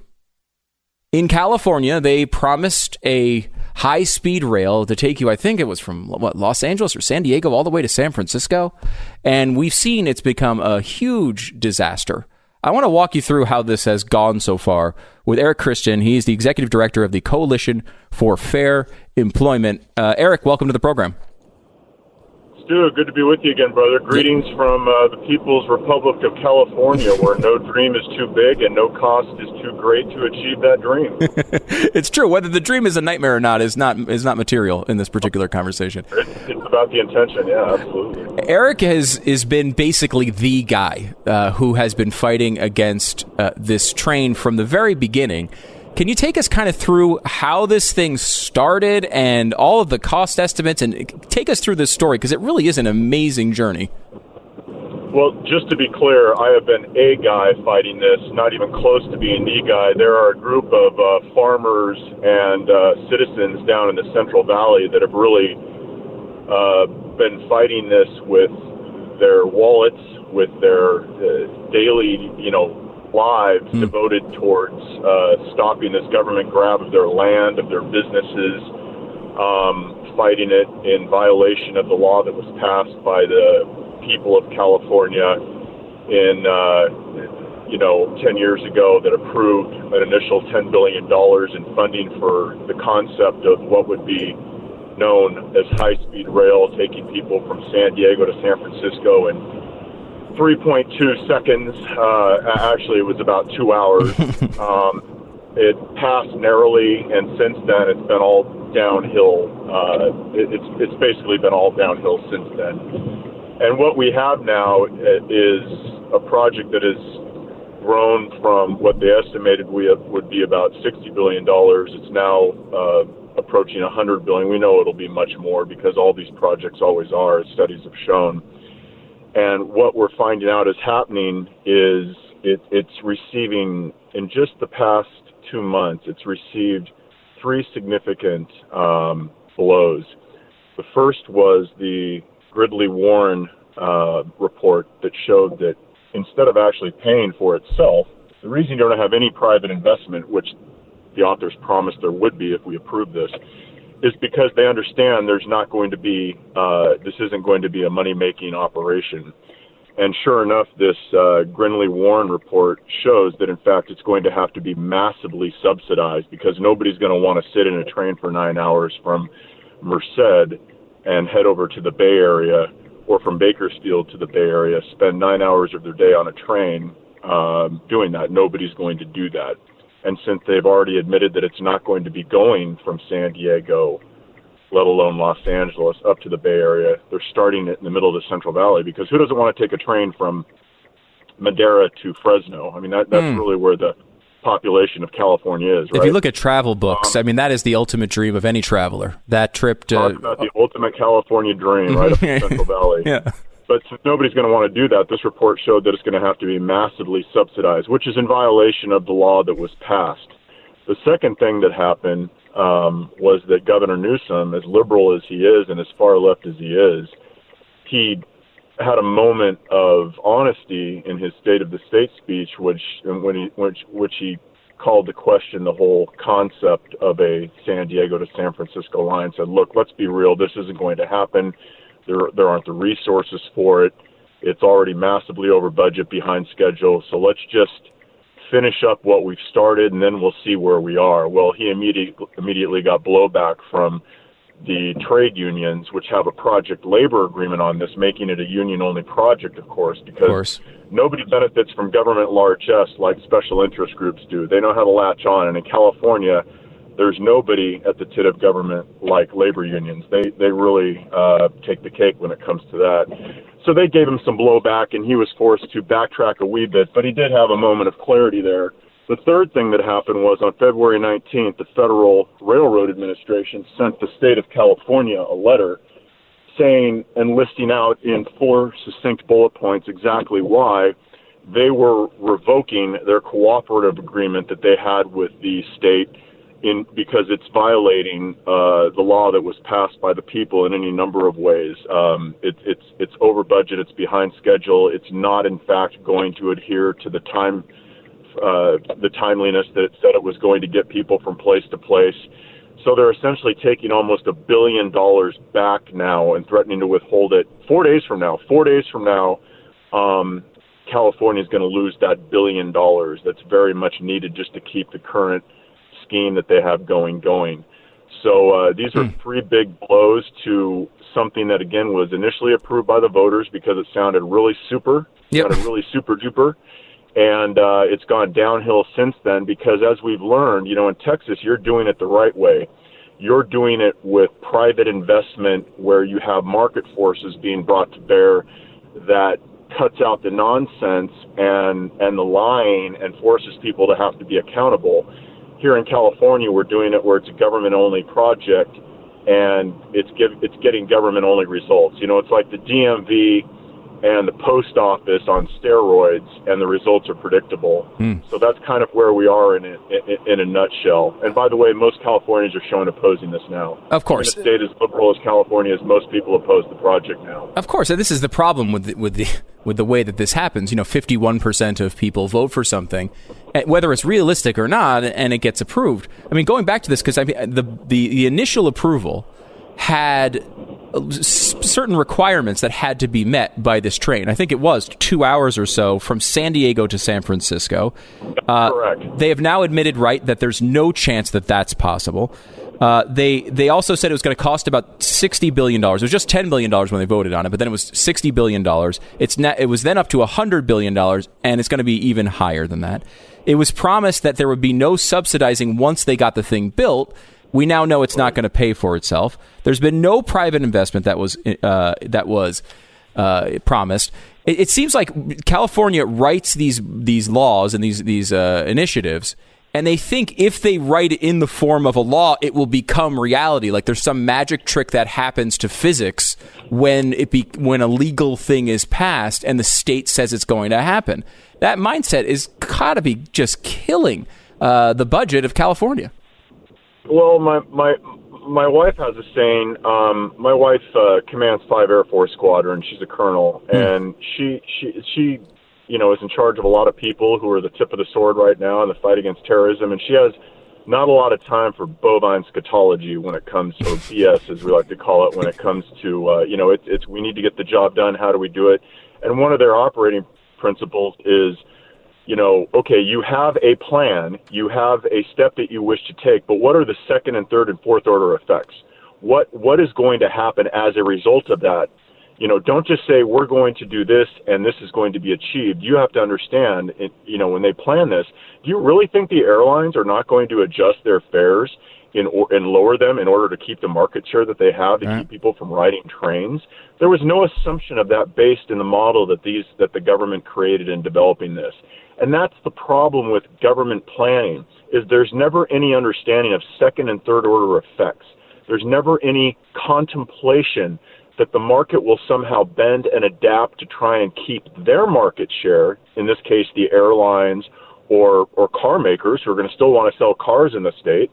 And all of their assumptions, as soon as, you know, pen is put to paper, are out the window because they just aren't based on reality. They aren't based on real market realities. And that's what's so frustrating about, you know, living in California is, as I kind of quipped when I opened up your segment, you know, no dream is too big and no cost is too great to achieve those dreams. And it really is, you know, it really is the fact. I one thing I don't understand, and you mentioned this before, that, you know, look, it's approved largely because it sounds cool. It would be cool to have a cool train, and we could take that up the coastline. That would be great. Fun, yeah. But I mean, they're fine, right?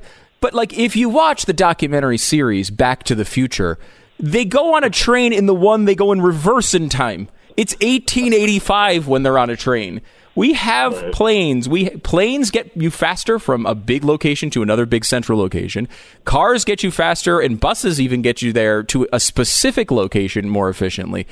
Why this obsession with trains, this old technology that, yes, it moves a little bit faster than it used to, but it's still tying two, set locations to each other. When populations move, there's very little you can do about it except spend another $100 billion to go to the new place. It just is completely inefficient, and we have this weird fascination with trains.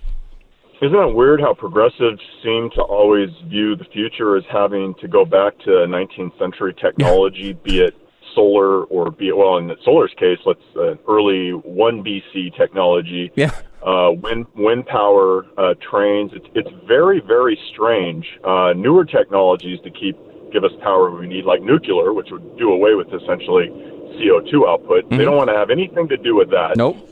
But they want us to be on solar and wind, which if it's cloudy and there's no wind, you're in trouble. Yeah. And when it comes to transportation, let's be honest, and this is getting, from a more macro 30,000-foot level, why? And I really think at the end of the day, it's about control. It's about wanting to control people's movements. The automobile really ushered in an area of freedom. It's only been about 100 years where this has been something that humans have been able to do because our country's so large. It's been unique to America in the sense that we really have these vast, wide-open spaces that we're able to travel around freely. It's like for the line from Red October where the captain is speaking to a second-in-command, and he's talking about when they defect, he wants to live in Montana, and he says, I want to travel from state to state. No papers required, right? And Ramos, the captain played by Sean Connery, goes, no papers needed. Because in the Soviet Union, of course, they needed papers to travel everywhere. And I think the left, ultimately, it's about control. And trains, you control your point A to point B. Of course, the second and third order effect question is, okay, when I get to point B, how do I get to where I'm going? How do I get to my house? How do I get to my place of business? A helicopter? It really is amazing. Eric, I've never thought of it that way from a control perspective. That's really interesting. I wish we had more time. We're out of it. I want to get, we should also at some point talk again about what the Trump administration is trying to do, taking back a bunch of this money as well. But we'll get into that next time. Eric Christian, the executive director of Coalition for Fair Employment and Construction. Thanks so much, Eric. Bye. All right. Bye-bye. I never thought of it that way. That is a great point. 888-727-BECK is the phone number. We're back with more of the Glenn Beck program in just a moment.